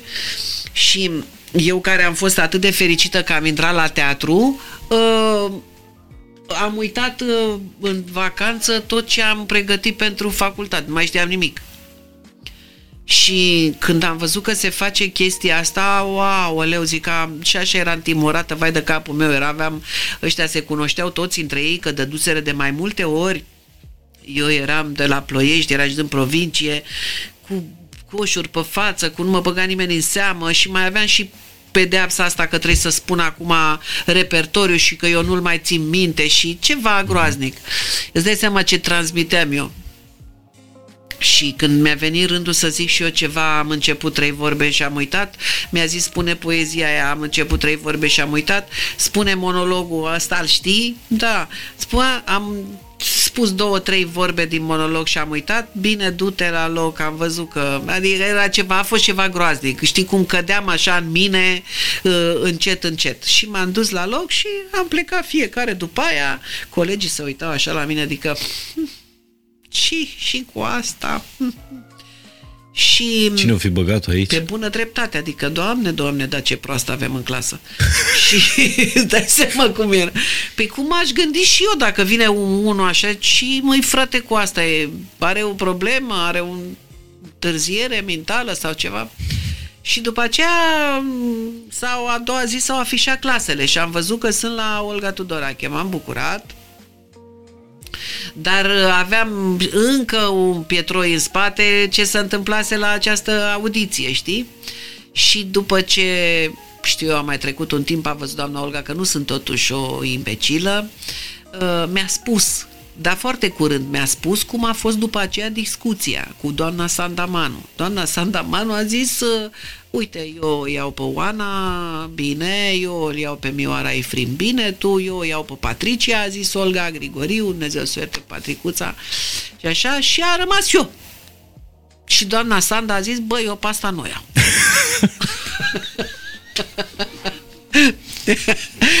și uh, Olga a zis, și ce vrei să spun la faza asta? Deci trebuie să o iau eu când mai zis a treia. Nici admiterea nu puteai să mai faci, să mai dai o dată. Asta e, o să o iau eu. Și Olga mea a zis asta la o zi a mea acasă la mine de față cu tatăl meu. A zis asta.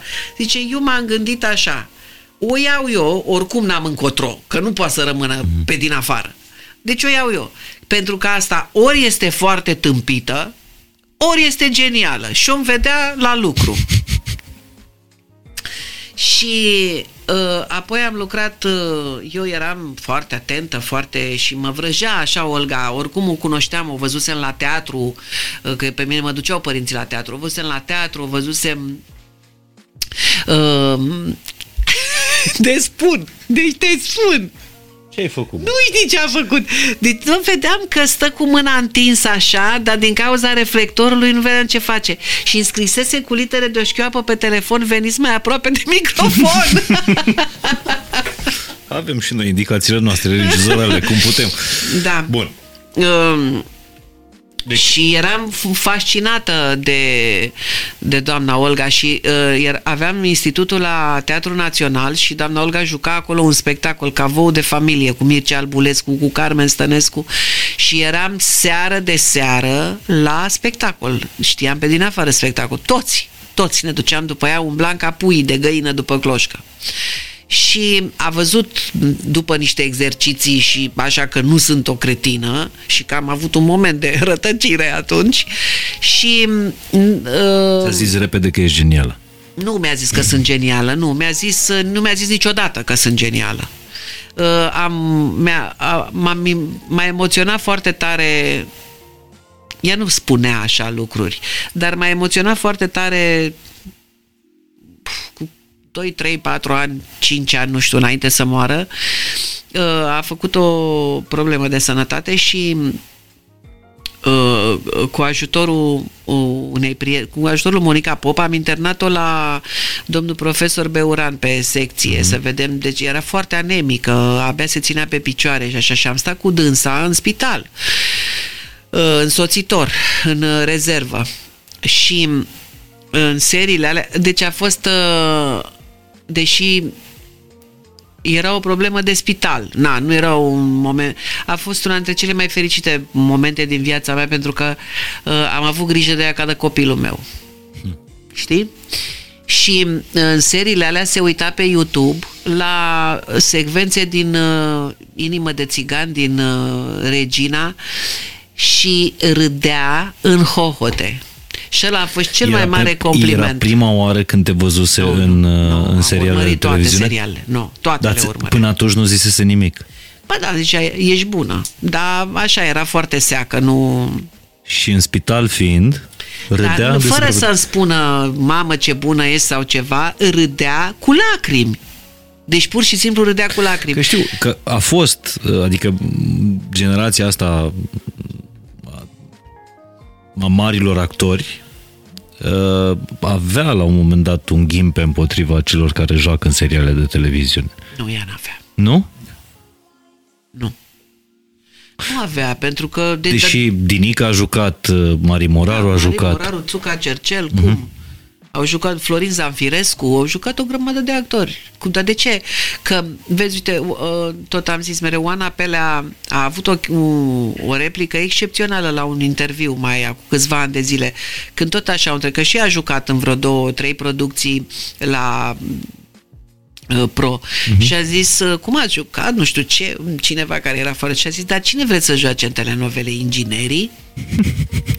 Pe, pe bune acum. Adică de, de ce ai jucat? Dar ce, cine să joace? Nu tot actor. Să, dacă îți faci treaba cum ai învățat-o tu, adică faci vreo deosebire în modul de a juca la teatru sau în modul de a juca la uh, telenovelă sau la serial? Nu, joci cum ai învățat să joci tu la facultate, la școală.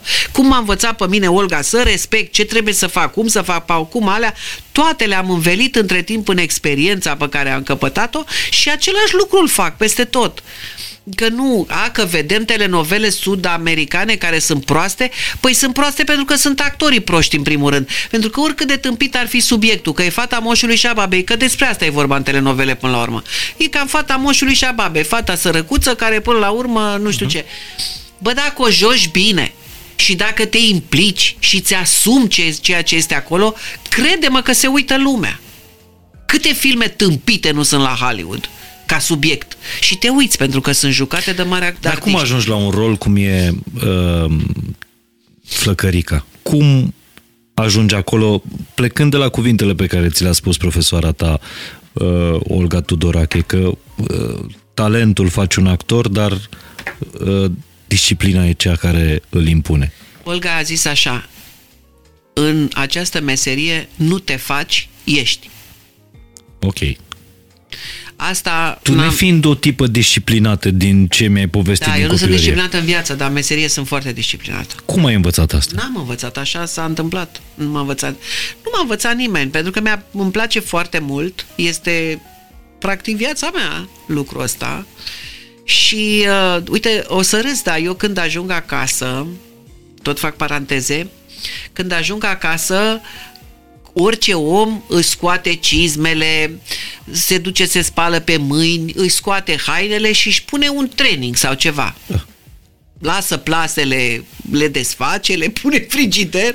Eventual. Eu las plasele în mijlocul casei când ajung, abia aștept să scap de ele, în mijlocul casei vin pisicile să vadă care-i treaba, că am adus cutii, că am adus nu știu ce, și mă așez pe canapea și mi-aprind un aicos. Și uneori mă uită Dumnezeu acolo uh, până când îmi dau seama că, aoleo, am de făcut mâncare, am de făcut aia, am de făcut aia și atunci nu mai zic că ar mai întins să o mai schimb și fac așa, aia bag la mașina de spălat seara și adică n-am o de ordine, deci le arunc, le alea Dar ești disciplinată dar la, în meserie. la, actor, la pe meserie jucăm acum cu companii particulare care nu au uneori cabiniere sau așa. Să mă vezi ce, cum îmi pun lucrușoarele pe umeraș, nu-mi zice nimeni. Pentru că știu că m- a doua zi sau a treia zi ă, nu mai știu de unde să le mai iau, înțelegi? Și începe nebunia. Mi-a văzut cineva pantalonii, mi-a văzut nu știu ce și atunci mi le pun eu frumos pe toate. Acasă nu fac așa ceva. Acasă în dulapul meu fac odată ordine în dulap, după care încep să trag și după aia arunc, trag, arunc și e panică.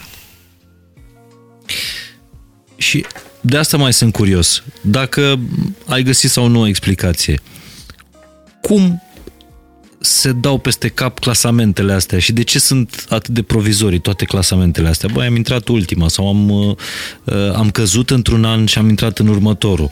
Am intrat ultima pentru că așa a vrut uh, Cotescu, că m-a văzut mai înalte și mai, uh, mai subțire. De ce nu contează lucrurile astea în viață, clasamentele? Nu contează pentru că tu poți să dai examen să fii excepțional de bine pregătit și extraordinar de talentat și să ai un moment prost. Suntem oameni. De-aia e mișto teatru. E mai mișto decât filmul, dacă e să mă întreb pe mine acum. Pentru că e viu, e în momentul ăla. Nu ai cum să repeți. La film mai tragi o dublă. La teatru ai zvârcit-o, ai zvârcit-o, dar ți asumi. Teatru te învață să-ți asumi. Și ai momente proaste. Cum e și la orice examen, la orice, la orice, cum se cheamă asta când te cheamă la job? Um, Interviu. interviu, la orice interviu, poți să ai, să, tu să fii mediocru, dar să ai o zi extraordinară și să-ți pună o întrebare și să dai un răspuns minunat și după aia șeful a luat-o în freză că vede că tu ești un mediocru sau invers, poți să fii extraordinar și să fii timid sau să ai o zi foarte proastă. Eu am zile când sunt de o tâmpenie, n-ai văzut așa ceva. Nu-mi găsesc cuvintele, că vezi că sunt vorbăreață al minteri nu-mi găsesc cuvintele și nici nu vreau să vă... E, dacă mă cheme atunci să dau o probă, s-a terminat. Și nu intri în depresie? Nu. Nu am timp să intru în depresie. Crede-mă. Nu am timp. te Eram la ține? un pas de depresie mai acum vreo un an de zile, dar Când cu pauza. da, când cu pauza, pentru că, de fapt, um, nu mi-a trecut nici acum starea aia de predepresie, pentru că, mă rog, știu niște lucruri, că m-am sunt tobă de, sunt doctor în pandemie, mm-hmm. dar uh, uh, n-a murit speranța, ceea ce e cel mm-hmm. mai important, cred. N-a murit și eu încă mai sper că o să fie bine, dar este o tâmpenie, pentru că îți dai seama, uh, uh, după ce am jucat cu... N-am jucat. După aia am jucat cu 30%. După aia, hai bine, hai cu 50%. După aia cu 70%. O aberație. Adică am jucat la Teatru Național în sala mare cu 70%. Bă, era aproape plină sala. Adică ce face diferența? Pe bune, ce e asta? O șicanare, asta este de fapt. Uh-huh. Bine, am jucat puțin cu 70%, după aia, pău, că am căzut iar la 30%. Uh, Există producători de teatru care și-au vândut casele ca să facă această, pentru că fac din pasiunea asta, nu ca să câștige bani.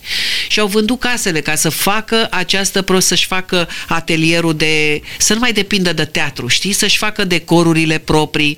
Că, bă, mesea, sunt bani. Păi oamenii ăștia nu i-a ajutat nimeni. Ei din asta trăiesc. Nu, nu se poate, adică bătaie de joc bun, boală, boală aia, dar totuși noi ce facem? Că murim pe dinăuntru. Știi ce zic? Mă țin viața așa să fiu un robot, să mă duc la supermarket și să-ți dau uh, telefonul să mi-l scanez, dar eu am murit pe dinăuntru. Și de-aia era, e un pas așa de... Cu toate astea, așa cum sunt eu, speranța mea nu a murit, că se întâmplă un miracol. Dar când, unde s-a reaprins flăcărica?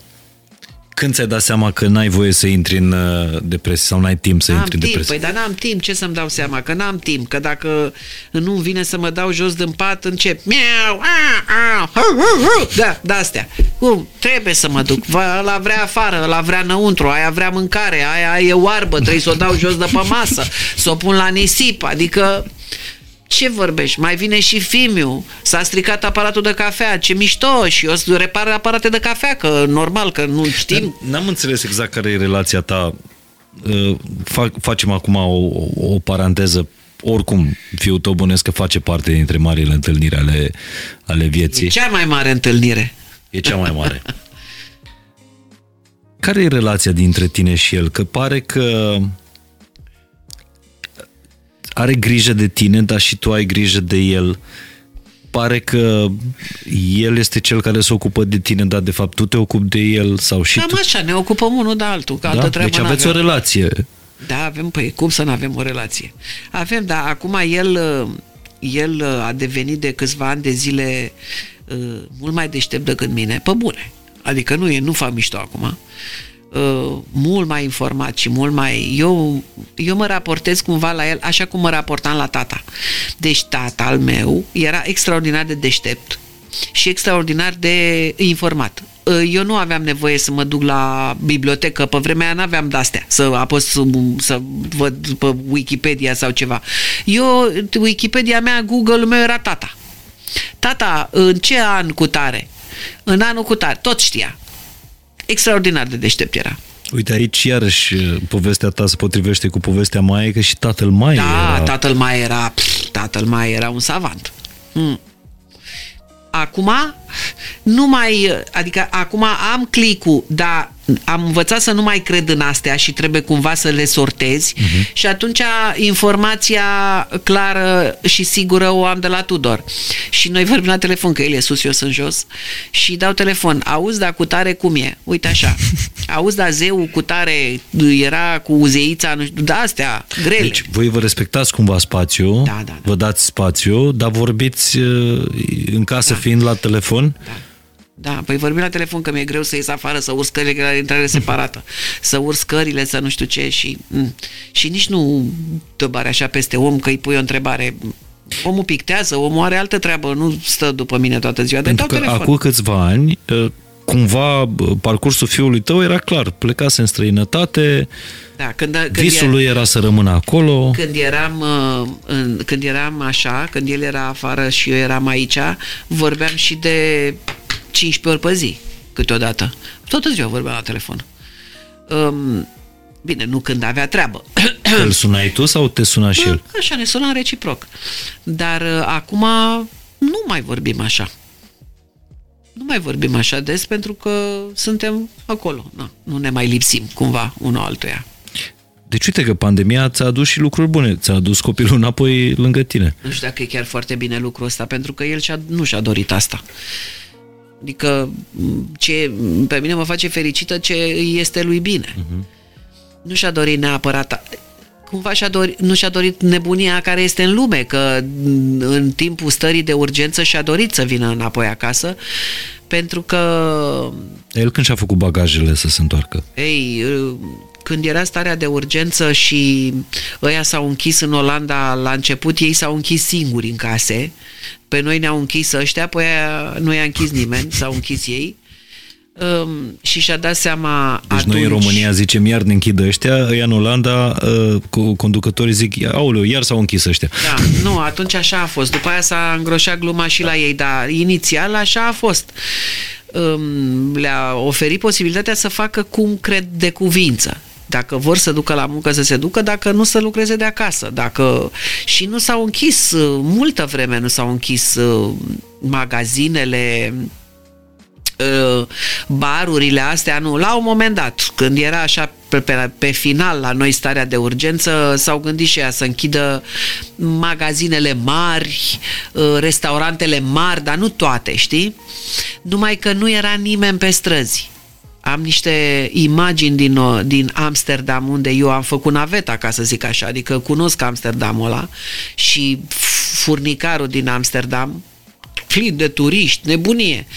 Și să vezi un Amsterdam pustiu, pe pustiu, pustiu, știi ce e? Un, un șoricel de la din canal nu era. Și asta l-a dus înapoi acasă pe Da, pentru că uh, plecarea lui la Amsterdam și dragostea lui pentru Amsterdam, pentru că el zicea oriunde aș fi în lumea asta, eu la un moment dat vreau să-mi iau o casă, un apartament, o ceva la Amsterdam și să mă stabil, să fie locul stabil în Amsterdam. Uh, fiind așa bula de libertate din Europa, Amsterdam, știi? Și într-o situație de criză ca asta, o criză majoră, observ că nu e așa. Că e o aparență. Și că nu, toți Până la urmă toți suntem niște șobolani fricoși. Că suntem la Amsterdam, că suntem în București, că suntem în New York, toți suntem niște șobolani fricoși. Și a zis, bă, decât să stau între șobolanilor, că nici nu stau între șobolanilor, că nici nu-i văd, mai bine vin să stau între șobolanii mei de acasă, că... Uh-huh. Nu? După aia, sperând că se termină și se întoarce. Numai că lucrurile nu se termină și oricum, au trecut doi ani de zile în care s-au modificat foarte mult uh, relațiile interumane. Acum cam știm, știi, s-au ales cumva apele așa și... Dar îl vezi nefericit pe copilul tău? Da. Sigur că da. Un tânăr căruia i s-au tăiat aripile nu poate să fie un tânăr fericit, ci un tânăr care și gândește că așa poți să zice, lasă mă că îmi iau traista în spate și fac glovo. Să poate, nu e nicio problemă nici asta. Dar nu e, e, el e mai sofisticat, un pic mai complicat, nu e așa de simplu cu el. Ar, ar fi fost bine să fi fost mai simplu, dar nu e. Nu e, da, sigur că da. Cum să nu? Cum să nu? Mai ales că știe foarte multe lucruri repet, știe de unde să le ia, că e, manevrează uh-huh. internetul de când avea trei ani. Uh-huh. Ă, știe de unde să le ia astfel încât ele să nu fie niște bazaconii pe care le lehăie oamenii așa și vede ce urmează și nu urmează lucruri bune deloc și atunci sigur că e, na, numai că soarta a fost generoasă, Dumnezeu a fost bun și în afară de faptul că scrie că, mă rog, a, el a făcut regie film, uh, i-a mai dat uh, acum niște ani de zile, șapte ani de zile, i-a dat un brânci Dumnezeu și fiind în țară, că el a mai fost o dată în țară, a, după ce a terminat facultatea, a mai stat doi ani, trei ani în țară și după aia a plecat din nou. În ăștia 2-3 ani de zile, când tot așa era într-o semi-depresie, așa că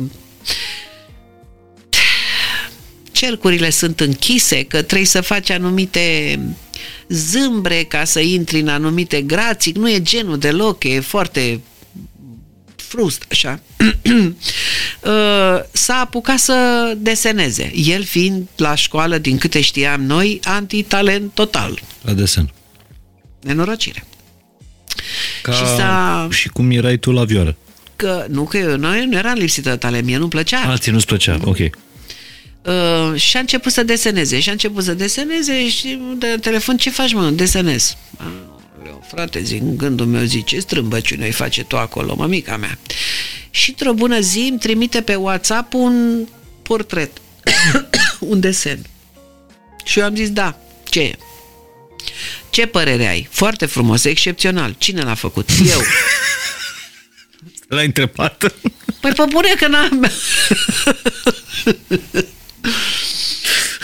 Și zice eu, da mă bine, cine l-a făcut? Eu, mă, du-te, bă, de aici, cum să faci tu asta? Dacă spun că eu l-am făcut, măi, ce se întâmplă aici? Adică se întâmplă chestii paranormale. Cum o să faci tu? Îl am în telefon, este ceva incredibil. Asta nu-mi vine nici mie să... Zic, dar cum? Adică, bă, tu vorbești, da, mă, ce Dumnezeu, crezi că mă apuc acum să iau desene ale, nu știu cum, și să ți le arăt? Ție, eu l-am făcut. M-am dus la el în vizită. Când am văzut ce acolo în birou la unde erau numai hârtii, numai pânze, numai alea, numai... Zic, bă, aoleu, ce frate aici? Mai stângace așa la început, dar acum face niște lucruri, wow! Am niște prieteni pictori, o pictoriță Doina Ignea de la Iași, care, care e prietena mea bună, bună, ca o soră. Nu-i vine să creadă. A zis, bă, totuși să n-ai niciun studiu. El și-a făcut cumva studiile singur, adică el, sunt niște masterclass-uri făcute de mari pictori. Da, da, da. El asta s-a uitat. Pe internet. Acum, și eu pot să stau să mă uit la ea până două săptămâni de acum încolo. Mă pui să pictez, s-a terminat cu șmecheria. Ă, deci e clar că undeva talentul ăla a fost în năbușit, într-o Dar capsulă. tu ți-ai dorit vreodată ceva pentru... Uh, acum, să ne înțelegem. Tu, tu ai rămas o mamă singură de tânără, ca să zic așa. Fiul tău avea 11 ani. 11 ani când uh, ai rămas singură cu el. Și bănuiesc că e o povară foarte mare, o responsabilitate foarte mare. E Băi, e doar mare. decizia mea, e doar responsabilitatea mea. Nu pot să dau vina pe al meu sau pe altcineva. Ce se întâmplă cu copilul ăsta? Și atunci mamele singure cumva încearcă să fie ultra protective Da, am sau fost, sunt. să le dea direct. Da. A, ai făcut nu, asta? direcția, Sunt ultra protectivă în sensul că uh, uh, vreau să am controlul, să știu eu, deși am dat toată libertatea din lume, deci el a stat singur de la 18 ani, uh-huh. fiind aici în țară. Da. A vrut să stea singur, a avut că, casă cu chirie singur. Deci nu l-am oprit să facă absolut nimic. A vrut la Amsterdam, l-am trimis la Amsterdam.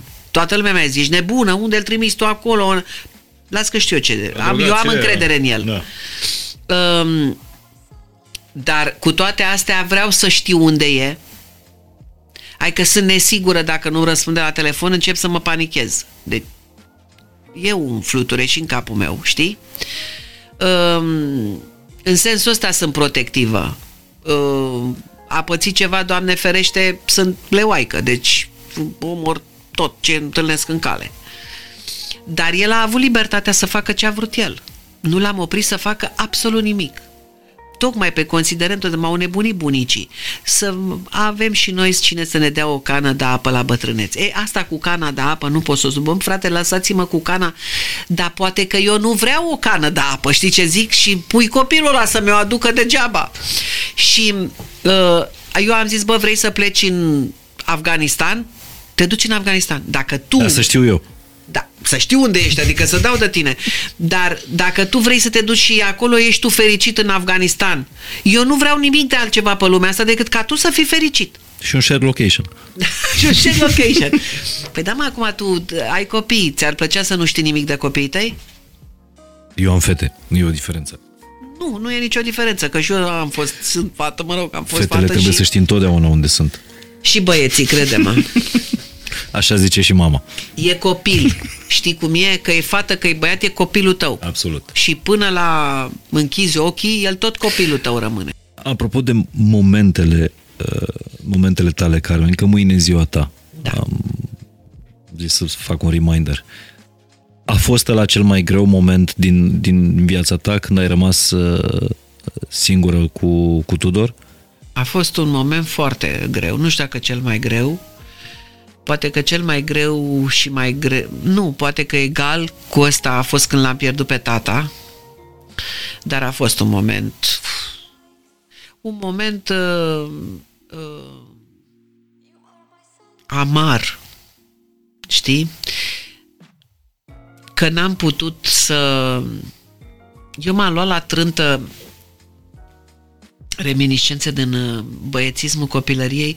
Eu m-am luat la trântă cu doamna aceea periculoasă în negru uh, și am zis te înving eu pe tine, te înving, nu mi-e frică de tine și eu te înving. Și faptul că n-am reușit să o înving a fost ceva, pentru că eu i-am dat lui Țucu tot timpul speranțe. Așa am considerat eu atunci, așa am judecat eu, să nu, să-i ascund adevărul și să-i dau speranțe ca el să fie pozitiv, pentru că pozitivismul în gândire te ajută foarte mult și într-o boală fizică. Și tot timpul i-am zis, da, bă, că o rezolvăm, mai mă termină, mă, că e o tâmpenie, da, că mi-a zis, du-te, bă, ce ți-a zis ăla, vezi de treabă. Nu mai știu ce era în spatele acestei chestii, dar am, am ținut-o așa. Și am ținut-o așa până în ultimul moment. Și m-am vins asta pe mine.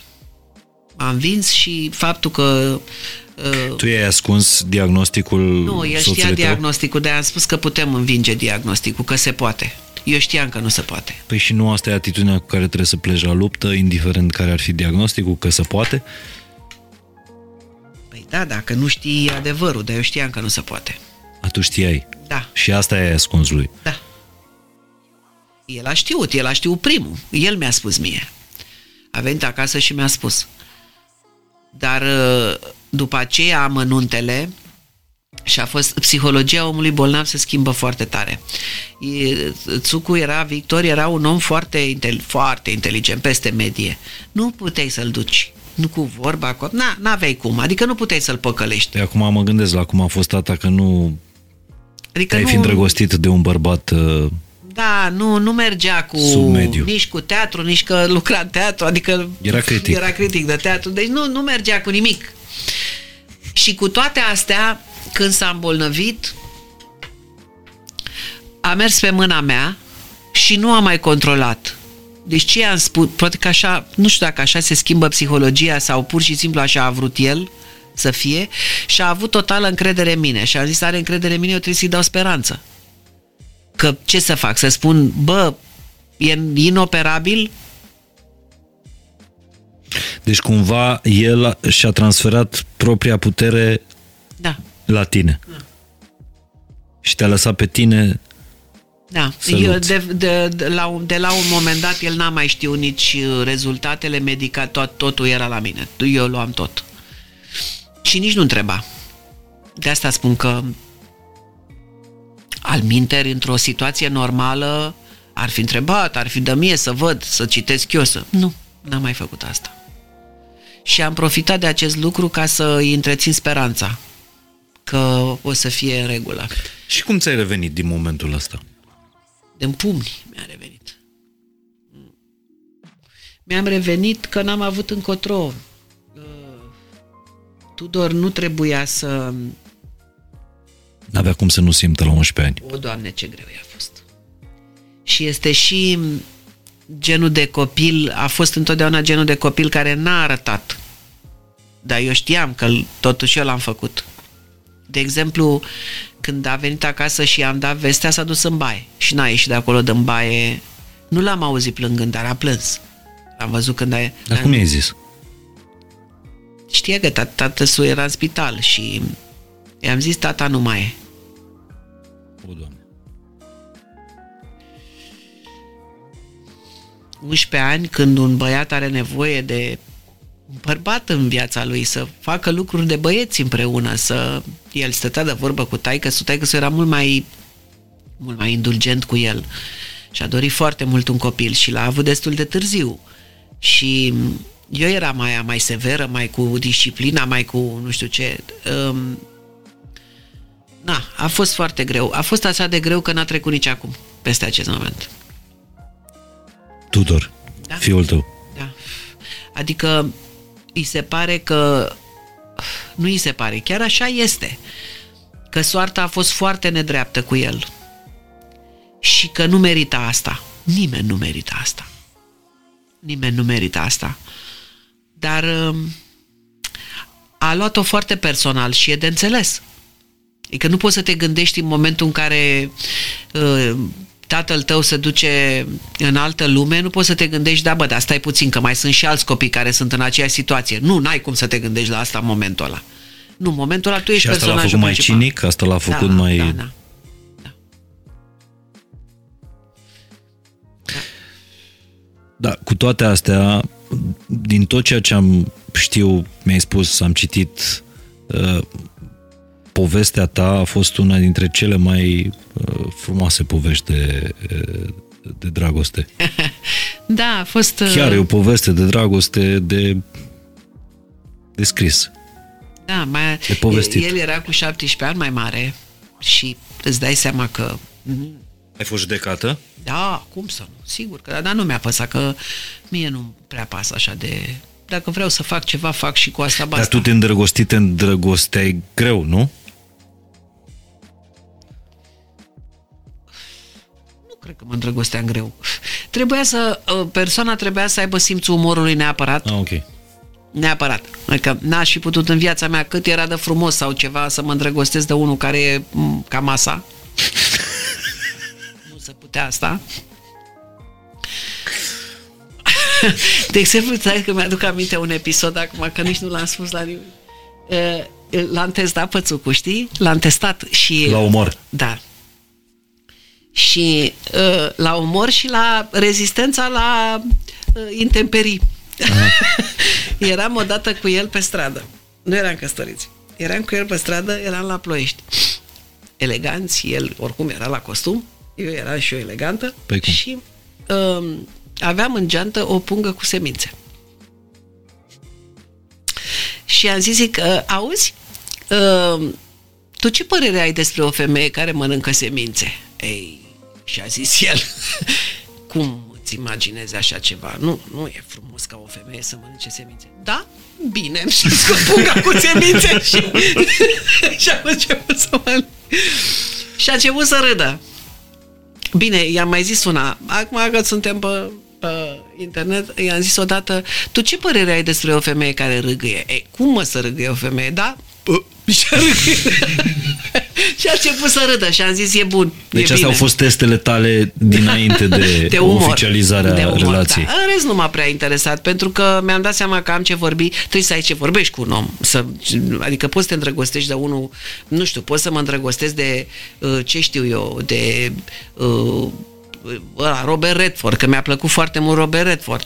Dar n-a să fost mă- cazul. Da, n-a fost cazul și nici nu cred că s-ar fi putut uh, și dacă era cazul, pentru că nu avea umor. Clar, Robert Redford n-are umor. Pare rău. Pare rău. Pentru el a pierdut. Uh, Dar trebuie să ai ce vorbi și noi aveam, eram și cumva în aceeași meserie și aveam și același fel de a gândi și chiar dacă ne contraziceam, uh, că ne-am și certat, o oh, ce ne-am mai certat, dar uh, erau, uh, discuțiile erau constructive, știi? Dar vă certați pe meserie? Vă certați Ne certam și pe meserie, Și da. pe meserie. Și pe meserie. Ne certam și pe meserie, dar și ne certam cum să certă oamenii în casă. Pe na. parenting, pe... Ce ai, n-ai strâns, de ce n-ai făcut, de ce? De asta. Cea care nu strângea fiind... El. A, el nu strângea. Da, dacă eram acum mamă și soție, aveam grijă și eu să fie totul în casă. Mm. Deci tu de-aia iubești Iașu atât de mult, pentru că Iașu este orașul în care te-ai uh, îndrăgostit. Și de asta, dar și, Și- pentru că la Iași uh, uh, a fost o... Acolo e o vibrație care e bună pentru mine. Tu ai terminat în București institutul și ai jucat la Iași. Da, la Suceava primul. prima dată, primul an la Suceava și apoi m-a luat domnul director Mircea Radu Iacoban, m-a luat la Iași, pe mine. Și am fost uh, acolo șase ani, am stat. Șase ani. A devenit orașul meu. Pl- nu- Ploieștiul nu mai e orașul meu. De mult nu mai e orașul meu. Iașu a devenit orașul meu.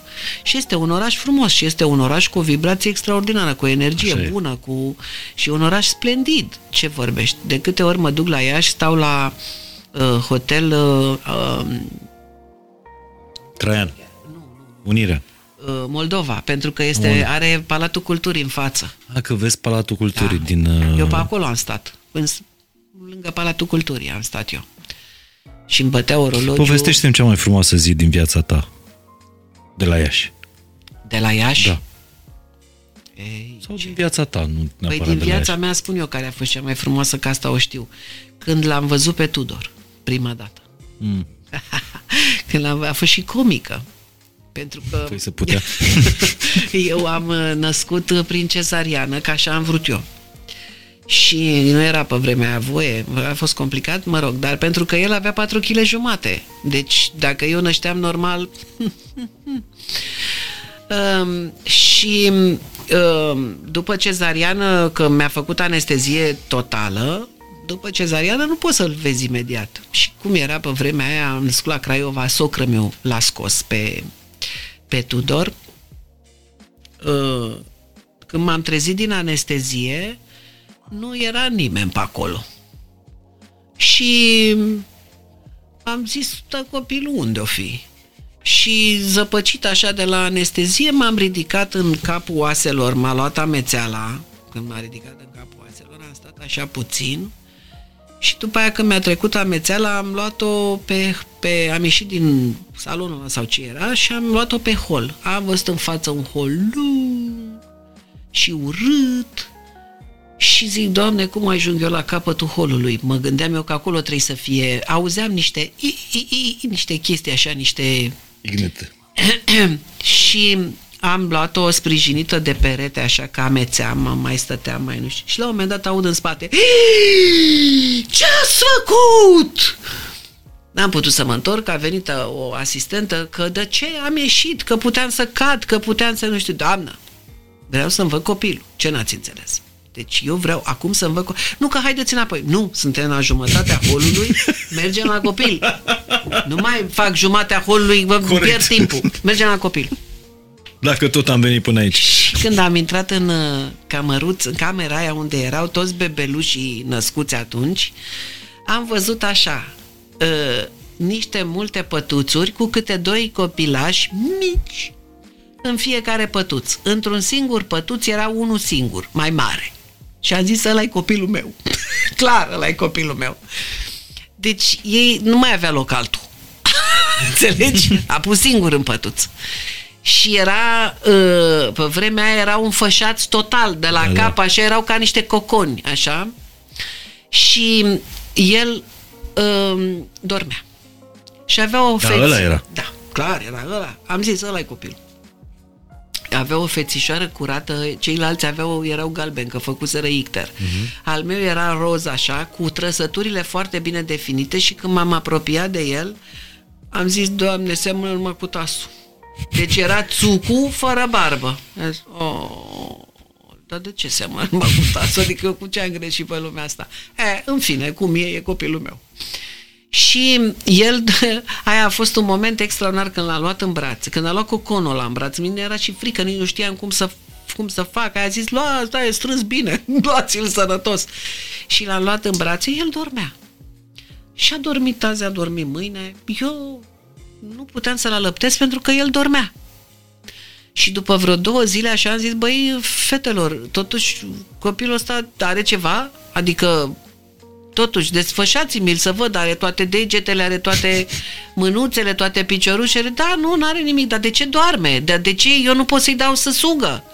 Toate celelalte, mă, ăia urlau din gură de șarpe și al meu dormea. Și după aia mi-a zis o doamnă asistentă și a zis pentru că îi dau fetele să mănânce cu biberonul noaptea. De ce? Că Te era spus. nepotul lui șeful nu, domn profesor. De la... Ah, am înțeles, deci avea un tratament... Uh... Și am zis, nu, nu, nu, nu, nu, stop joc, nu e ok, pentru că eu am și eu probleme din cauza asta, că nu pot să-l alăptez. Exact. Și am zis, nu îi mai dați să uh, mănânce, că vreau să țipe, să-l văd și eu cum țipă. și când m-am dus la ora de alăptat, nemai dându-i fetele biberon, era așa. Uh, pătuțurile toate, doi, câte doi, unul singur. Și ea făceau așa, că ai văzut că ei au un răcăit mic, așa că sunt mici. Tudor?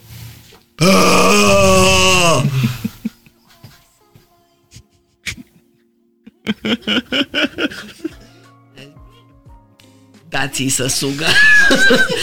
Dați-i noaptea să sugă. Și așa a făcut mult timp? Nu, l-am, glumesc. Uh, uh, eu punându-l... mai încet sau cum a Nu, punându-l la sân, el nu știa că dacă n-a, nu subsese niciodată la sân, și fii atent aici, uh, era un, o, mam, o mămică care era țigancă, romă, mă rog, ca să nu ne Uh, și copilul ei, uh, ea nu avea suficient lapte. Eu aveam cisterne, ăsta al meu nu sugea și am făcut switch cu țigănușul. Nu spuneți. Da. I-am zis lui Tudor, îmi pare așa de rău că eu nu am luat datele femeii Doamne. alea, extraordinară femeie, pentru că el e frate de lapte cu cineva cu un băiat de vârsta lui care nu știm cine e și uite, mă oftic de nu mai pot, că nu știu că Tudor mi-a și zis, acum tare aș fi vrut să-l cunosc pe Vorba băiatul aia, ăla. anticorpii, Da, vezi, anticorpi. i-ați dat anticorpi. Da. L-ați vaccinat uh, în mod natural. Dar ca să revenim la întrebare după ce am divagat, uh, Asta a fost cea mai frumoasă zi. asta a fost cea mai frumoasă zi, când l-am văzut prima dată, când l-am făcut cunoștință cu el. Și am zis, bună, eu sunt mama ta. A fost prea impresionat că dormea. Asta dacă e o întâlnire despre care n-am vorbit și pe care ați vrea să o menționați. Întâlniri, și, și apoi să și încercăm să tragem niște concluzii. De ce contează întâlnirile astea cu oamenii ăștia? Sunt multe întâlniri. Este întâlnirea cu domnul Octavian Cotescu, care mi-a fost rector și bă, pe care l-am divinizat și, și dânsul mă plăcea pe mine, să amuza foarte tare, la, venea la examenele noastre și se amuza um, întâlnirea cu Gina Patrichi pe care eu am divinizat-o dinainte de a, de a la facultate. Era actrița mea preferată și o imitam și îmi făcea încearcă cu creionul ca să se cu ea. Dar puteți să-mi spuneți cât de frumoasă era Gina Patrichi? Nu era o femeie frumoasă, Nu, era nu o neapărat femeie, frumoasă, ca... Era o femeie sp- atât de special. Era feminitatea întruchipată. Așa, dar despre asta, că așa o, o descriu Da. foarte mulți uh, Feminitatea contemporani. întruchipată. Deci avea o, uh, 呃 o, o fragilitate care în același timp era um, căptușită cu forță foarte mare, nu știu cum să spun. Dom'le, era atât de... Fe... de- Eu eram vrăjită, mă uitam la ea, nu venea să cred că o am în fața ochilor. Când am cunoscut-o a fost ceva inimaginabil. Uh, Când a venit la primul meu spectacol la Cassandra am și pierdut, not... adică am pierdut realitatea cu v- timpul. Eu nu știu două ore din viața mea, acelea în care am jucat pe scenă, eu nu știu ce s-a întâmplat.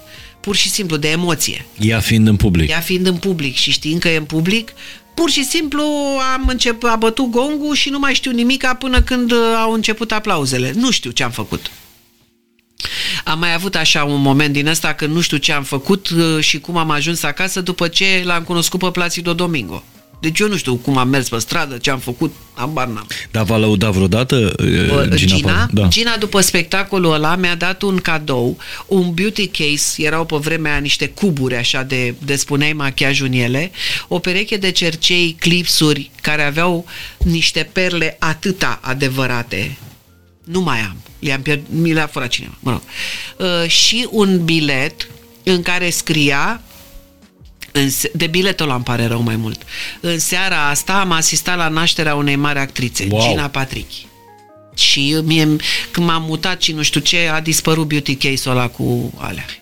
Neavând o relație cu ea, Nu. Am uh, cunoscut-o la nunta unor colegi.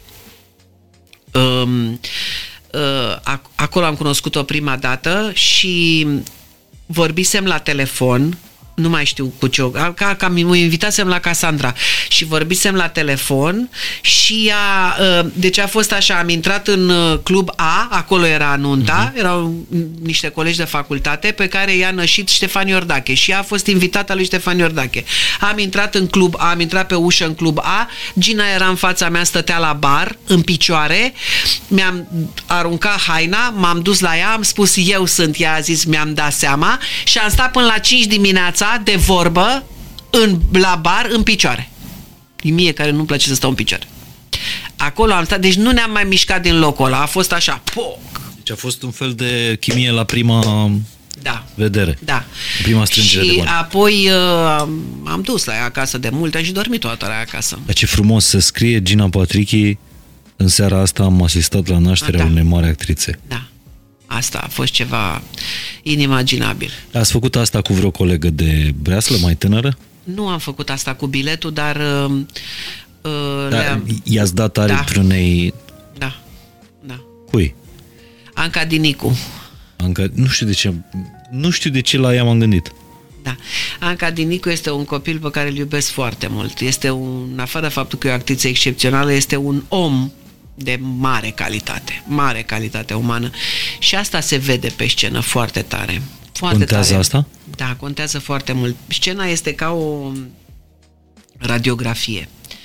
Nu ai cum acolo să minți. N-ai cum, nu e imposibil. Pentru un ochi de cunoscător, bineînțeles. Acum, un public care nu doar vede, privește și atât, mm-hmm. nu. Dar pentru mine, de exemplu, ă, contează foarte mult raza care iese din ochii tăi pe scenă. Imediat te văd, te prind imediat. Nu e neapărat, nu trebuie să fii un geniu, trebuie să fii om. Dacă ești om, dacă simți, dacă ești empatic, dacă îți pare rău, dacă știi să-și ceri iertare, dacă toate astea fac ca tu să ajungi un mare actor. Chiar dacă la început nu ești. Dar ai toate datele să te duci către asta. Bineînțeles, cu talent. Talent nu are cum să lipsească. Că nu poți să fii de treabă și atât. Bun, dacă aveți o continuare la lista asta cu oameni și întâlniri mari, Um, uh, prietenia mea cu Florina Cercel, care a contat foarte mult. Cu Florina cu care am avut și conflicte, dar uh, am iubit-o foarte mult pe Florina. Foarte mult am iubit-o și, și ea m-a iubit pe mine foarte mult și m-a și ajutat cumva, fără să neapărat să mă ajute cu ceva concret. Uh-huh. Dar m-a ajutat cu felul ei de a fi, cu faptul că găseam un sprijin, că atunci când toată lumea uh, era pe un trend, eu și eu invers, aveam un om care era la fel ca mine. Uh, și m-a durut foarte tare că s-a dus pur și simplu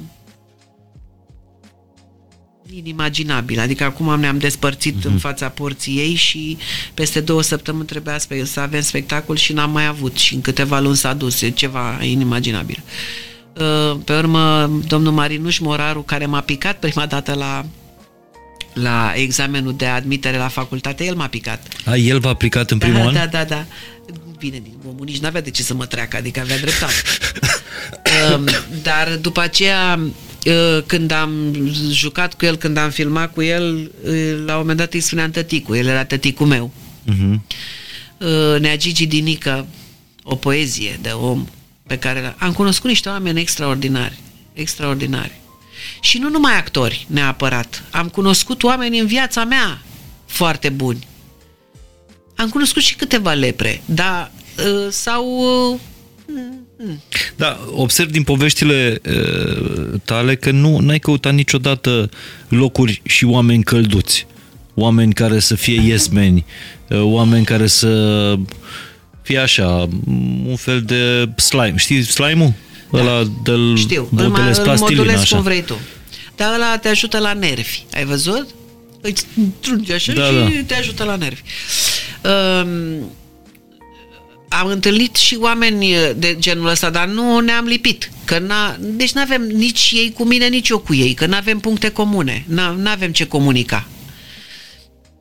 Și mai e ceva. Există oameni care sunt de mult în viața mea. Despre care știu, îi cunosc. Nu am așteptări de la ei. Dar nu am stricat relațiile. Dar sunt acolo. Sunt acolo, dar nu mă aștept niciodată la nimic de la ei. Dar de ce, de ce oameni să te ferești? Nu știu. De, de Sau ce, de ce oameni te ferești de tu? Ce, nu-mi plac deloc ipocriții, nu prefăcuții, ăștia care vor să pară altceva decât sunt, mă scot din sărite și cu siguranță uh, oamenii care vor să pară altceva decât sunt, sunt capabili și de alte chestii. Și atunci, așa cum ești, e ok cum ești, nu, nu e nicio problemă. Nu am căutat niciodată compania elitelor n-am, că, n-am unde eu nu sunt, probabil că nu ne înțelegem, știi, și atunci nu înțeleg ce vorbesc, vorbesc în neologisme. Da. Păi nu, dar nu te uh, impresionează atâta vreme că l-ai avut pe tata cu cinci facultăți. Uh, nu, dar nu e vorba că nu mă impresionează. Ai nu, văzut asta, adică e un, l-ai avut pe soțul tău. E un soi de atmosferă așa uneori, uneori, care e foarte Academic, așa? Da, da. Fals academic. Există și atmosfera academică care e caldă, Da. știi? De exemplu, l-am cunoscut pe șeful Academiei Române, pe domnul Ioan Aurel Pop, care este extraordinar, Da. este un balsam de om. Și vorba aia, cine e domnul Ioan Aurel? Te simți om lângă el, dar sunt așa unii oameni care sunt foarte sus. Înțelegi? Foarte sus. Și atunci, din cauza asta, eu nu merg niciodată la premiere. Nu merg, nu-mi plac premierele, nu-mi place uh, adunarea asta de um, oameni care vin să-și arate hainele, să-și uh, uh, arate cunoștințele când vorbesc despre o anumită premieră sau despre o anumită lansare sau despre... Nu, uh, trebuie să faci frumos, ori eu nu, sunt, nu mai am timp să mai fac frumos, nu mai vreau, nici pot să fac și frumos, că doar sunt actriță, dar nu mai găsesc uh, nu mai găsesc rostul Da, e bani acestei... pentru asta, adică nu... Da, da. știi, bani vorba putem să aia, o facem fac frumos. pe bani dacă e. Uh, și nu eu, adică joc un rol, Da. dar nu, nu eu. Uh, îmi, e, îmi place să trăiesc mai simplu cu oameni mai simpli. Eu mă înțeleg foarte bine cu oamenii de la mine din sat de acolo. Eu m-am înțeles întotdeauna bine cu boschetarii, cu bețivii. Deci eu vorbesc cu toți bețivii după stradă, cu toți boschetarii. Um, au o poveste, fiecare are povestea lui. Știi ce mișto e să stai să-i asculți? Înnebunești. Am cunoscut odată o boschetară care era și puțin dusă cu pluta, care uh, vorbea în franceză, dar vorbea incredibil în franceză. Și stând de vorbă cu ea, fusese profesoară de franceză. Cânta la pian extraordinar, n-am ascultat-o niciodată că nu aveam pian, dar îmi spunea, cânta la pian extraordinar. Vieți, vieți care s-au irosit din diverse știu eu ce motive, din întâmplări tâmpite sau mai era o Dar boschetară... unde, ce crezi că face o viață să...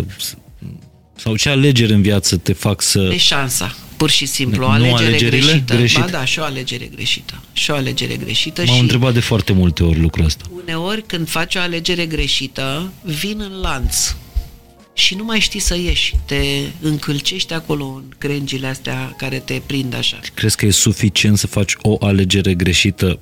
Bine, o alegere capitală. Ți-a fost vreodată frică de asta? Nu mi-e frică. Nu mi-e frică de nimic. Știi de ce nu mi-e Că frică? vorba aia, ai avut niște vămi în viața asta, adică nu, nu ți-a fost... Nu mi-e frică Când- pentru că nu știu de ce, dar Dumnezeu mereu m-a scos. nu știu de ce și îi mulțumesc pentru asta, dar întotdeauna când am fost în cea mai mare budă posibilă că am fost, în oh, multe, de neieșit, bă, am simțit mâna aia care m-a tras în, în afară, am simțit-o. Nu, nu sunt vorbe mari acum, că nu mă dau cu capul de cruci la biserică, mă mai duc din când în când la liturghie la mine în sat, dar din când în când, să ne înțelegem. E că sunt o, o grămadă de momente când zic mâine mă duc la liturghie și când văd că e 8 jumate zic, las, mă duc duminica viitoare. Că recunosc chestia. Nu sunt habotnică, nu sunt...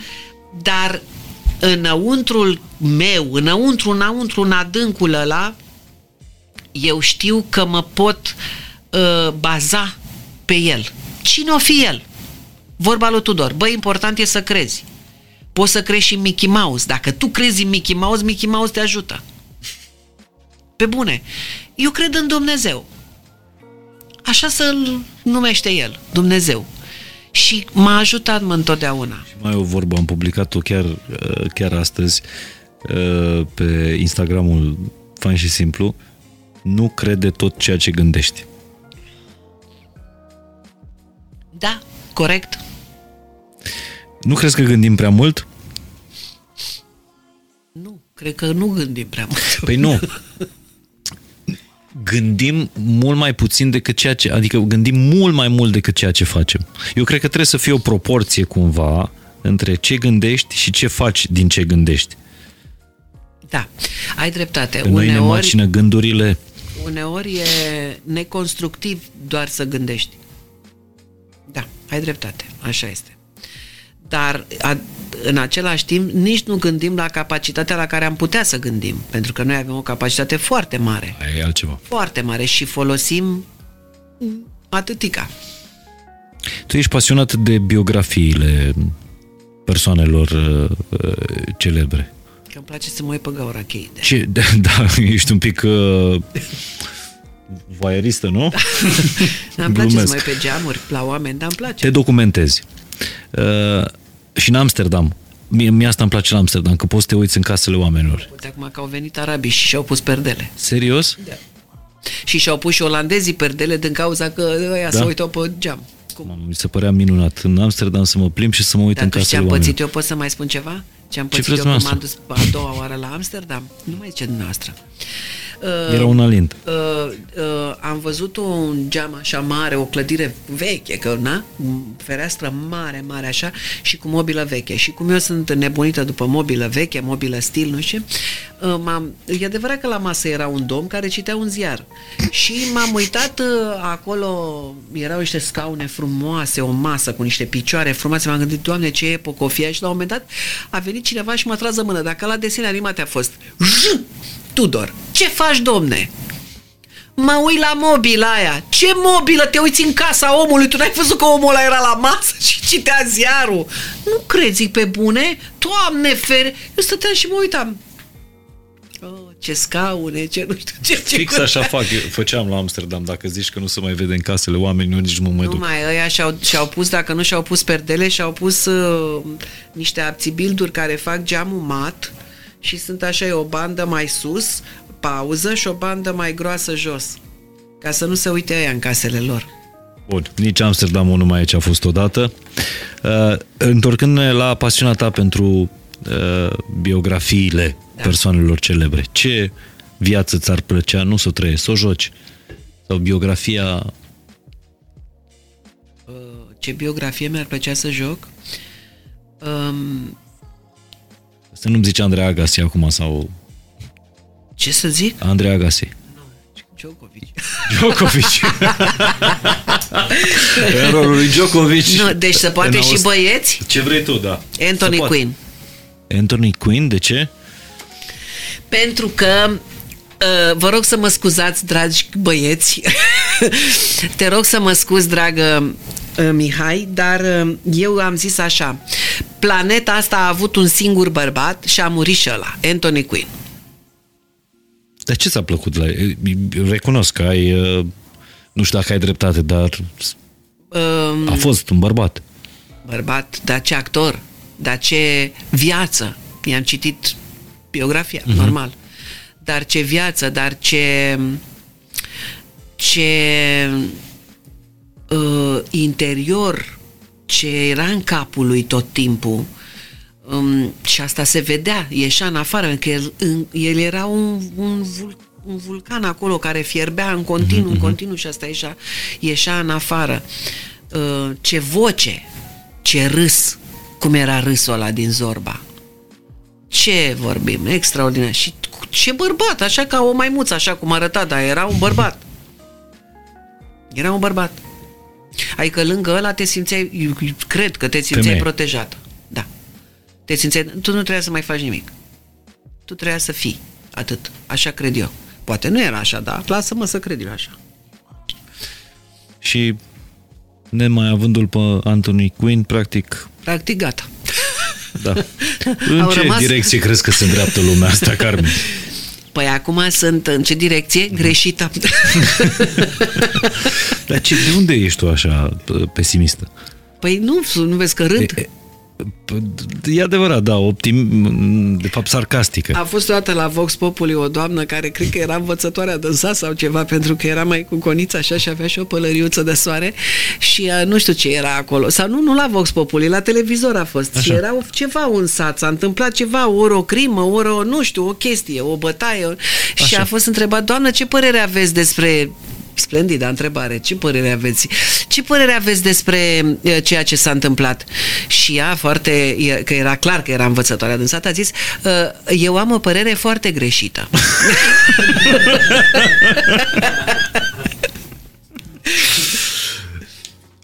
Da, Da. și cum, cum, cum ne mai facem bine?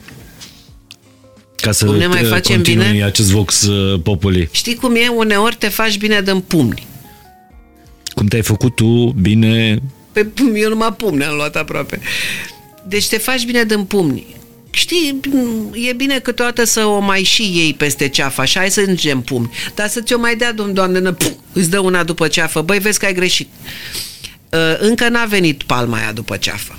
Pentru umanitate, Pentru zici. umanitate. Încă Sunt nu a absolut venit. convins, da. N-a venit. Când o să vină, probabil că o să ne... Re- eu cred că... Re- eu cred, sper, sper că re- destul de repede. În sensul că de ce zic repede? În sensul că să apuc și eu.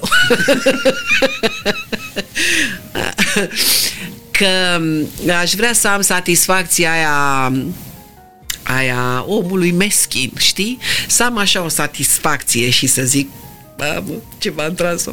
Știi? Eu am avut dreptate. Dar crezi că e așa rău? Da. Știi că eu, eu căutând motive și eu cred că așa e bine, nu știu, cel puțin la vârsta mea, să caut binele din tot uh, răul. Uh, am găsit la un moment dat care a fost cel mai cel mai prost an din istorie. Mm. 536, cred, când au fost niște erupții vulcanice, fii atent ce s-a întâmplat într-un singur an. Au fost niște erupții vulcanice în lanț în toată lumea. Un nor de praf a, a, a acoperit aproape toată suprafața globului. Adică oamenii nu mai vedeau. Era uh, soarele nu s-a mai văzut vreme de multe luni, nu știu, vreo 9 luni, ceva de genul ăsta. După aia a venit ciuma bubonică, foamete, uh, a murit nu știu cât din populația globului și nu și-au revenit vreo 30 de ani, vreo 30 de ani economic din treaba asta. Și primele semne de creștere au fost după 100 de ani. De aia zic că acum dacă vine ceva nasol-nasol economic vorbind, adică nu ne, nu ne revenim după 1 ianuarie. Nu, dar E eu o nu, perioadă. Nu economic mă gândesc, nu la partea economică mă gândesc acum. Mă gândesc la ce s-a întâmplat în oameni, cu oameni, În oameni. știi? Um, nu pot să spun că am suferit de foame, că n-am suferit, aș minți pe vremea lui Neanicu, dar uh, am avut uh, frig rău, uh, rău. Stăteam cu căciuli în cap, cu șosetele alea de la cizmele de cauciuc în picioare, așa dormeam și așa. Am avut întuneric, că vine blackout acum. E, noi am avut. Am stat la lampa de gaz. Adică nu mă tem de chestii de genul ăsta. De sărăcie, nu eram bogați. Eram cam toți la fel atunci, dar unii erau foarte săraci. De sărăcie nu mă tem, mă tem de oameni. Pare rău că spun asta. Eu și trăiesc cu animale de când sunt mică și crede-mă că e o diferență ca de la cer la pământ între onestitatea unui om și onestitatea unui animal. Nu, nu se compară. Foarte rar întâlnești un om atât de onest cât poate să fie un animal. Onest, am spus. În sălbăticia lui. Nu iubitor, nu, că nu e vulpea, nu e iubitoare, e onestă. Corectă. Cum era doamna învățătoare. Dreaptă. Și acum se întâmplă, acum oricum este o răsturnare totală de scară de valori, e complet aiurea, toată lumea face, e Babilon acum. După tu ai spus de, de perioada aceea, care a fost lungă, e adevărat. Așa zic istoricii, că a fost cel mai nasol an din istoria, cel mai prost an din istoria omenirii. N-ai fi vrut să-l trăiești. Consecințele au fost pe perioadă lungă. Foarte lungi. Noi avem toate șansele, pentru că și oamenii erau mai, na, mai primitivi, mai înapoiați, mai la vremea aia. Bine, Vorba după aia a venit n-aveau- renașterea. Vorba aia, n-aveau TikTok, n-aveau Instagram, adică... Nu. Dar acum, acum, mai bine, dar acum, acum e posibil să oamenii să-și revină un pic mai repede decât, adică dacă stăm 100 de ani, îmi pare rău, eu n-apuc, vă las așa. Vă las așa proști, nu știu cine a zis așa, am plecat și v-am lăsat proști așa. Nu știu de ce am calculat acum, s-ar putea nici eu să nu apuc. Nu, nu cred că ține atâta. Orice perioadă tâmpită s-a terminat. Toate s-au terminat. Important e ce vine după aia. Asta e important. Că dacă mai trăim a doua renaștere, bă, zici că a meritat. Renaștere. Filmul pictează. Și atunci și eu, bine, și mie mi-au plăcut, întotdeauna m-am dus, să- m-am căscat gura pe la muzee, m-am uitat și așa. Dar tu dacă te uiți în ce hal a evoluat omenirea, de la Rembrandt, zilele trecute mi-a dat zoom, zoom, zoom, pe zoom, pe zoom, pe zoom, pe un detaliu de față a lui Rembrandt. Păi n-ai cum, zici acum, noi zicem acum, păi ăsta nu era om, om. N-avea cum să fie om să picteze așa. La ce rezoluție picta? Păi fratele meu, să faci tu straturi de piele peste straturi de piele și când te uiți la tablou, tu nu vezi nimica. Dar tu dai seama cât a muncit el ce, cu, ce, ce știință avea, deci cum studiase el piel, domnule, el a studiat pielea, că nu aveai cum să o faci din intuiție așa. Și acum uh, sunt uh, trei dungi, costă 3 milioane de euro. NFT-uri. Nu știu ce să alea. Te rog frumos să vorbești frumos cu mine. Lucrări de artă nu, în era cripto, nu? Nu știu, frățioare, dar am văzut niște strâmbăciuni am văzut niște strâmbăciuni și am zis, bă, pe bune, ai, nu te pricep tu, hai mă, lasă. De asta zic că poate renașterea de acum o să aibă legătură cu ceea ce înseamnă tehnologia. Eu cred că o să aibă legătură cu ce înseamnă uh, esența. Eu așa cred. Eu așa cred, pentru că criza asta o să meargă până când, bă, rezistă cine poate. și cine poate, ăla e strong, ăla e puternic. Ăla e puternic și ăla poate să facă lucruri.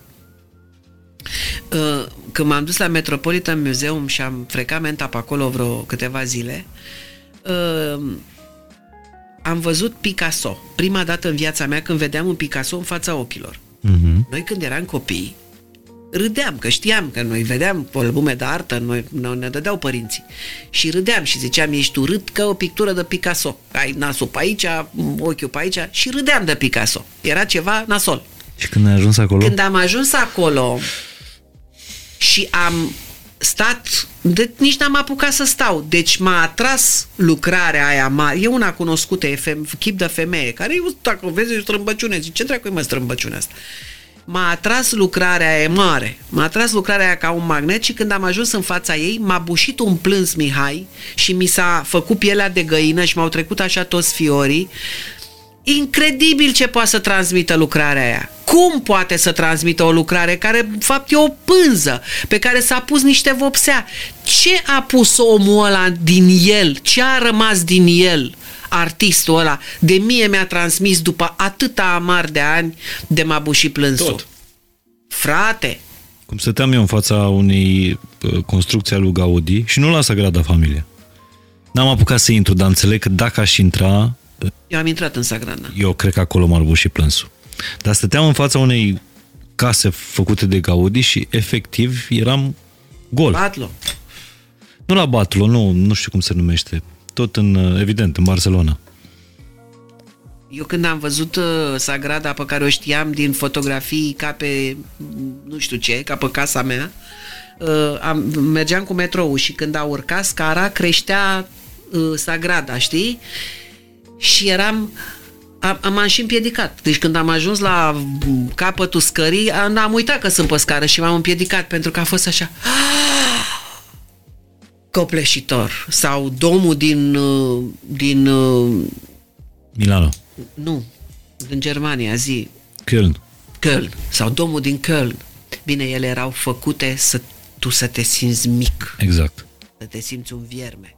Pentru că dacă stai la baza domului din Köln și te uiți în sus, ai pus Deci îți dai seama cât ești de... Crezi că suntem mici? Suntem mici pentru că ne considerăm mici dacă ne-am dacă am, dacă am realizat ce capacitate intelectuală are fiecare în parte, că e învățat sau că nu e învățat, um, dacă am conștientiza ce este în cutia craniană, am putea să fim extraordinar de mari și să avem o forță care pentru unii acum apare paranormală, dar nu e paranormală. Oamenii așa au exercitat uh, și-au exersat. Tot oamenii au fost, tot oamenii au fost și Și-au exersat uh, Păi cum au făcut aia piramidele, zice, ale au făcut extraterestri, că e mai simplu să zici așa. Au venit, mă, extraterestri, că n-ai văzut că sunt niște nave desenate acolo cu... Nu, mă, le-au făcut oamenii. Dar lasă piramidele, tot ce e în jurul nostru e făcut de oameni. Cât l-ar face ăștia de nebun pe Elon Musk, toți râdeau până acum câțiva ani de, de el, acum e americanul care plătește cel mai multe impozite în istoria tuturor cetățenilor care au trăit în Statele Unite. Făcând niște mașini electrice. Are și cu o de companie care nici măcar nu e o mașină, pro- o companie producătoare de mașini. A fost visul lui. Știu eu dacă o fi fost al lui. Tu când te-ai simțit ultima oară mică? Eu mă simt mică în fața acestor uh, miracole ale uh, naturii, ale... Eu mă simt mică și în fața unui copac. Mă simt mică. Dar le iau în brațe. Și ce-ți dorești de ziua ta, Carmen? Ce-mi doresc de ziua mea e o tâmpenie că nu se poate îndeplini. Eu îmi doresc de ziua mea ca mâine, când e ziua mea, să mă trezesc și totul să fi fost scandalas când a murit Bobby Ewing. Un vis. Să trăiesc Dallas-ul, episodul ăla când, a, când de fapt a fost un vis, mă, n-a murit. Că telespectatorii au dat telefoane și au zis vă spargem la nas dacă nu-l aduceți înapoi pe Bobby Ewing. Așa vreau și, Și eu. l-au înviat. Și l-au înviat. S-a putut. Se poate și acum. Se poate. Poate că e doar un vis. Păi hai să vedem mâine de dimineață. Cum ar fi? E, cum Poate ar nu fi? mâine, dar poate anul viitor de Dar să ziua. știi că nu mai am speranțe pentru că i-am cerut lui Moș Crăciun un... uh, I-am cerut public, adică i-am cerut pe Instagram lui Moș Crăciun să-mi aducă un uh, aspirator din ăla care aspiră singur pentru că eu am avut două și s-au stricat și nu mi-a adus. De la roboțel, de la așa... Da, pentru că am animale și trebuie să funcționeze tot timpul ăla, pentru că alea lasă păr. Înțelegi? Și îmi trebuie. Adică nu e un moft. Și am cerut Ce lui Moș eficient ăla? Bă, da, dacă, Da? E, dacă e ca lumea. Am avut și unul ieftin, s-a stricat după o lună. Dar am avut unul foarte scump și mi l-a stricat femeia de serviciu. L-a trântit. Da, Dacă e eficient și mai e ceva, în afară de faptul că strânge, că strânge, el merge singur sau ce la locul lui să încarcă, vine iar, adică e ca un, ca un animăluț. Uh-huh. Să mai plimbă și pisicile pe el, știi? Să plimbă câte pisică. Pe bune. Să urcă și să plimbă până casă Și, câte a, și, pisică. și pisica ta se plimbă pe... Nu? Carmen, îți mulțumesc tare, tare mult pentru Mulțumesc și eu.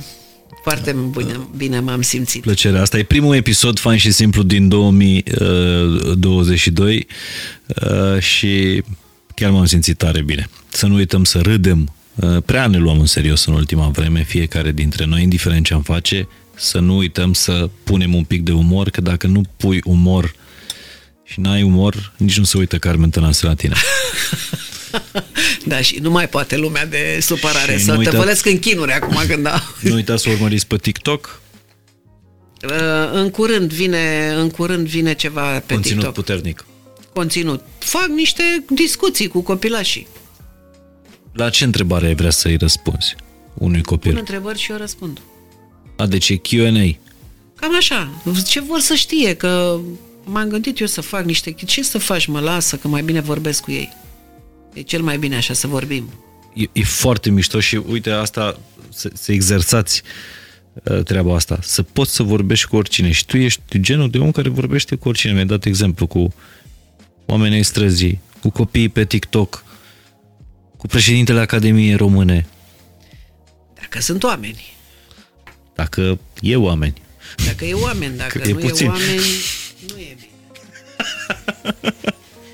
Vreau să-ți mai spun de ceva și gata, că trebuie să o evoc pentru că a fost importantă în viața mea, o boschetară care a fost ani și ani de zile la unde era Romarta copiilor și acum e, nu știu, o bancă sau ceva, la lângă noi, lângă teatru, ani de zile, mai mult de 15 ani, uh, avea un cățel tot timpul cu ea și avea... La Odeon acolo, nu?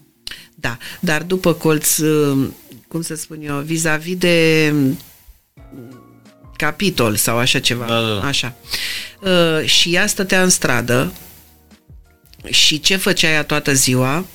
Uh, Avea caiete, i-am luat și eu caiete, caiete studențești și avea m, așa niște rubrici, așa cu pixul și le făcuse și cu pline cu cifre.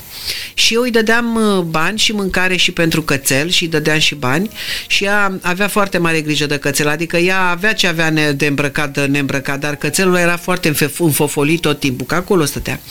Și eu am întrebat-o la un moment dat, uh, spune și mie ce ai aici în caietele astea, că nebunesc, că de ani de zile tu umpli caiete cu cifre. Ce sunt cifrele astea? Și ce crezi că mi-a spus? Fac variante ca să câștig la loto. Și a zis, dar tu ce ai fost în viața ta? Inginer. Poveste mare de viață. Ceva, am stat vreo trei ore cu ea în ger și am vorbit. Mare poveste de viață. Și a, și a zis așa, după ce am ascultat-o, și a zis, pe mine nu m-a ascultat nimeni niciodată. Vorbea destul de greu, ani și ani de zile în frig, îți dai seama cum era și puțin dusă din cauza vieții pe care a dus-o. Și a zis, dacă eu găsesc combinația miraculoasă, ți-o dau ție. A murit.